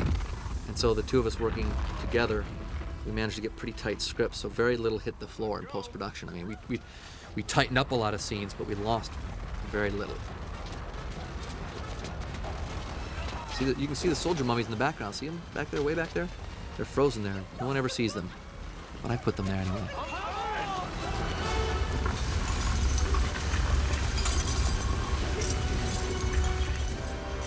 All of the sequence has been enhanced in post production with shake to sort of simulate the collapse of this um, of this place.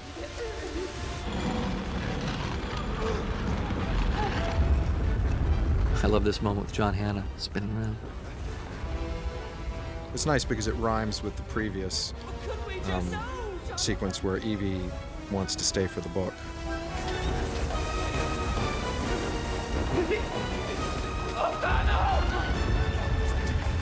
This next scene, Kevin kept burning himself. That torch. He kept picking up, and he'd, run with it. The torch, the liquid from the torch would spray back on his hand. And uh, I don't know why I'm laughing, but just I find Kevin so immensely amusing that anything he does, even when he's in pain, I'm, I laugh. Sorry, Kev. But I'll put you in my next movie too, okay? Another, again, another huge set by Allan Cameron. Here it was really fun when we, were, when we did the audience previews. We were previewing the movie without any of the special effects, or with them in very small stages, or very uh, preliminary stages. And uh, with the scarabs coming up here, what they were is little white ping pong balls. So that's what the first preview audiences saw is a little white ping pong ball. It looked like going up there. it there. looked like he was playing the lotto. And uh, so, but the preview audiences seemed to love the characters and the story so much that no one walked out, which we found really amazing because our first preview screening had no special effects in it. And like, on, by the second one, these were all ping pong balls, thousands of ping pong balls coming Cascading down there. surrounding Benny as if he was going to be eaten by a giant ping pong tournament. And yet audiences went with it.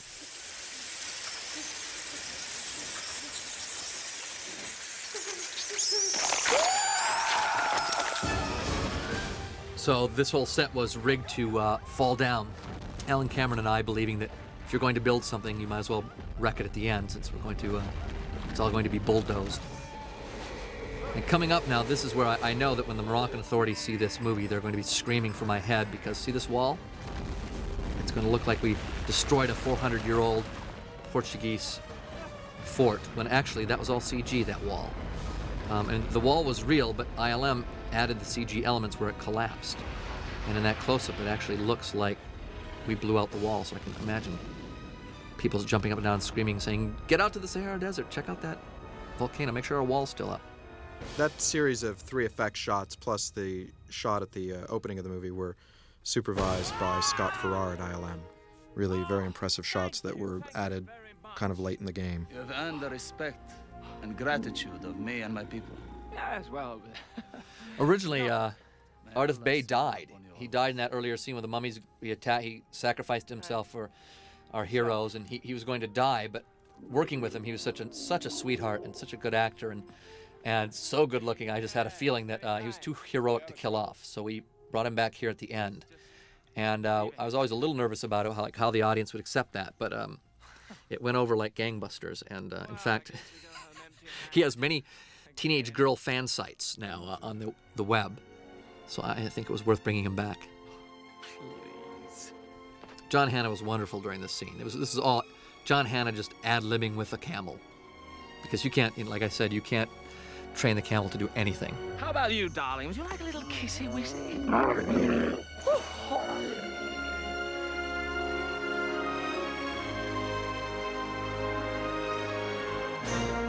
Now, we always found that about 80 to 90% of the audience understood that this was the treasure that Benny put on the camel. But some people didn't catch that. So if you didn't catch that, there it is. They actually go away with a bag full of treasure, which I'm sure will be important in the sequel. Thank you very much for tuning in. Hope you enjoyed the movie. It was very, very, very informative.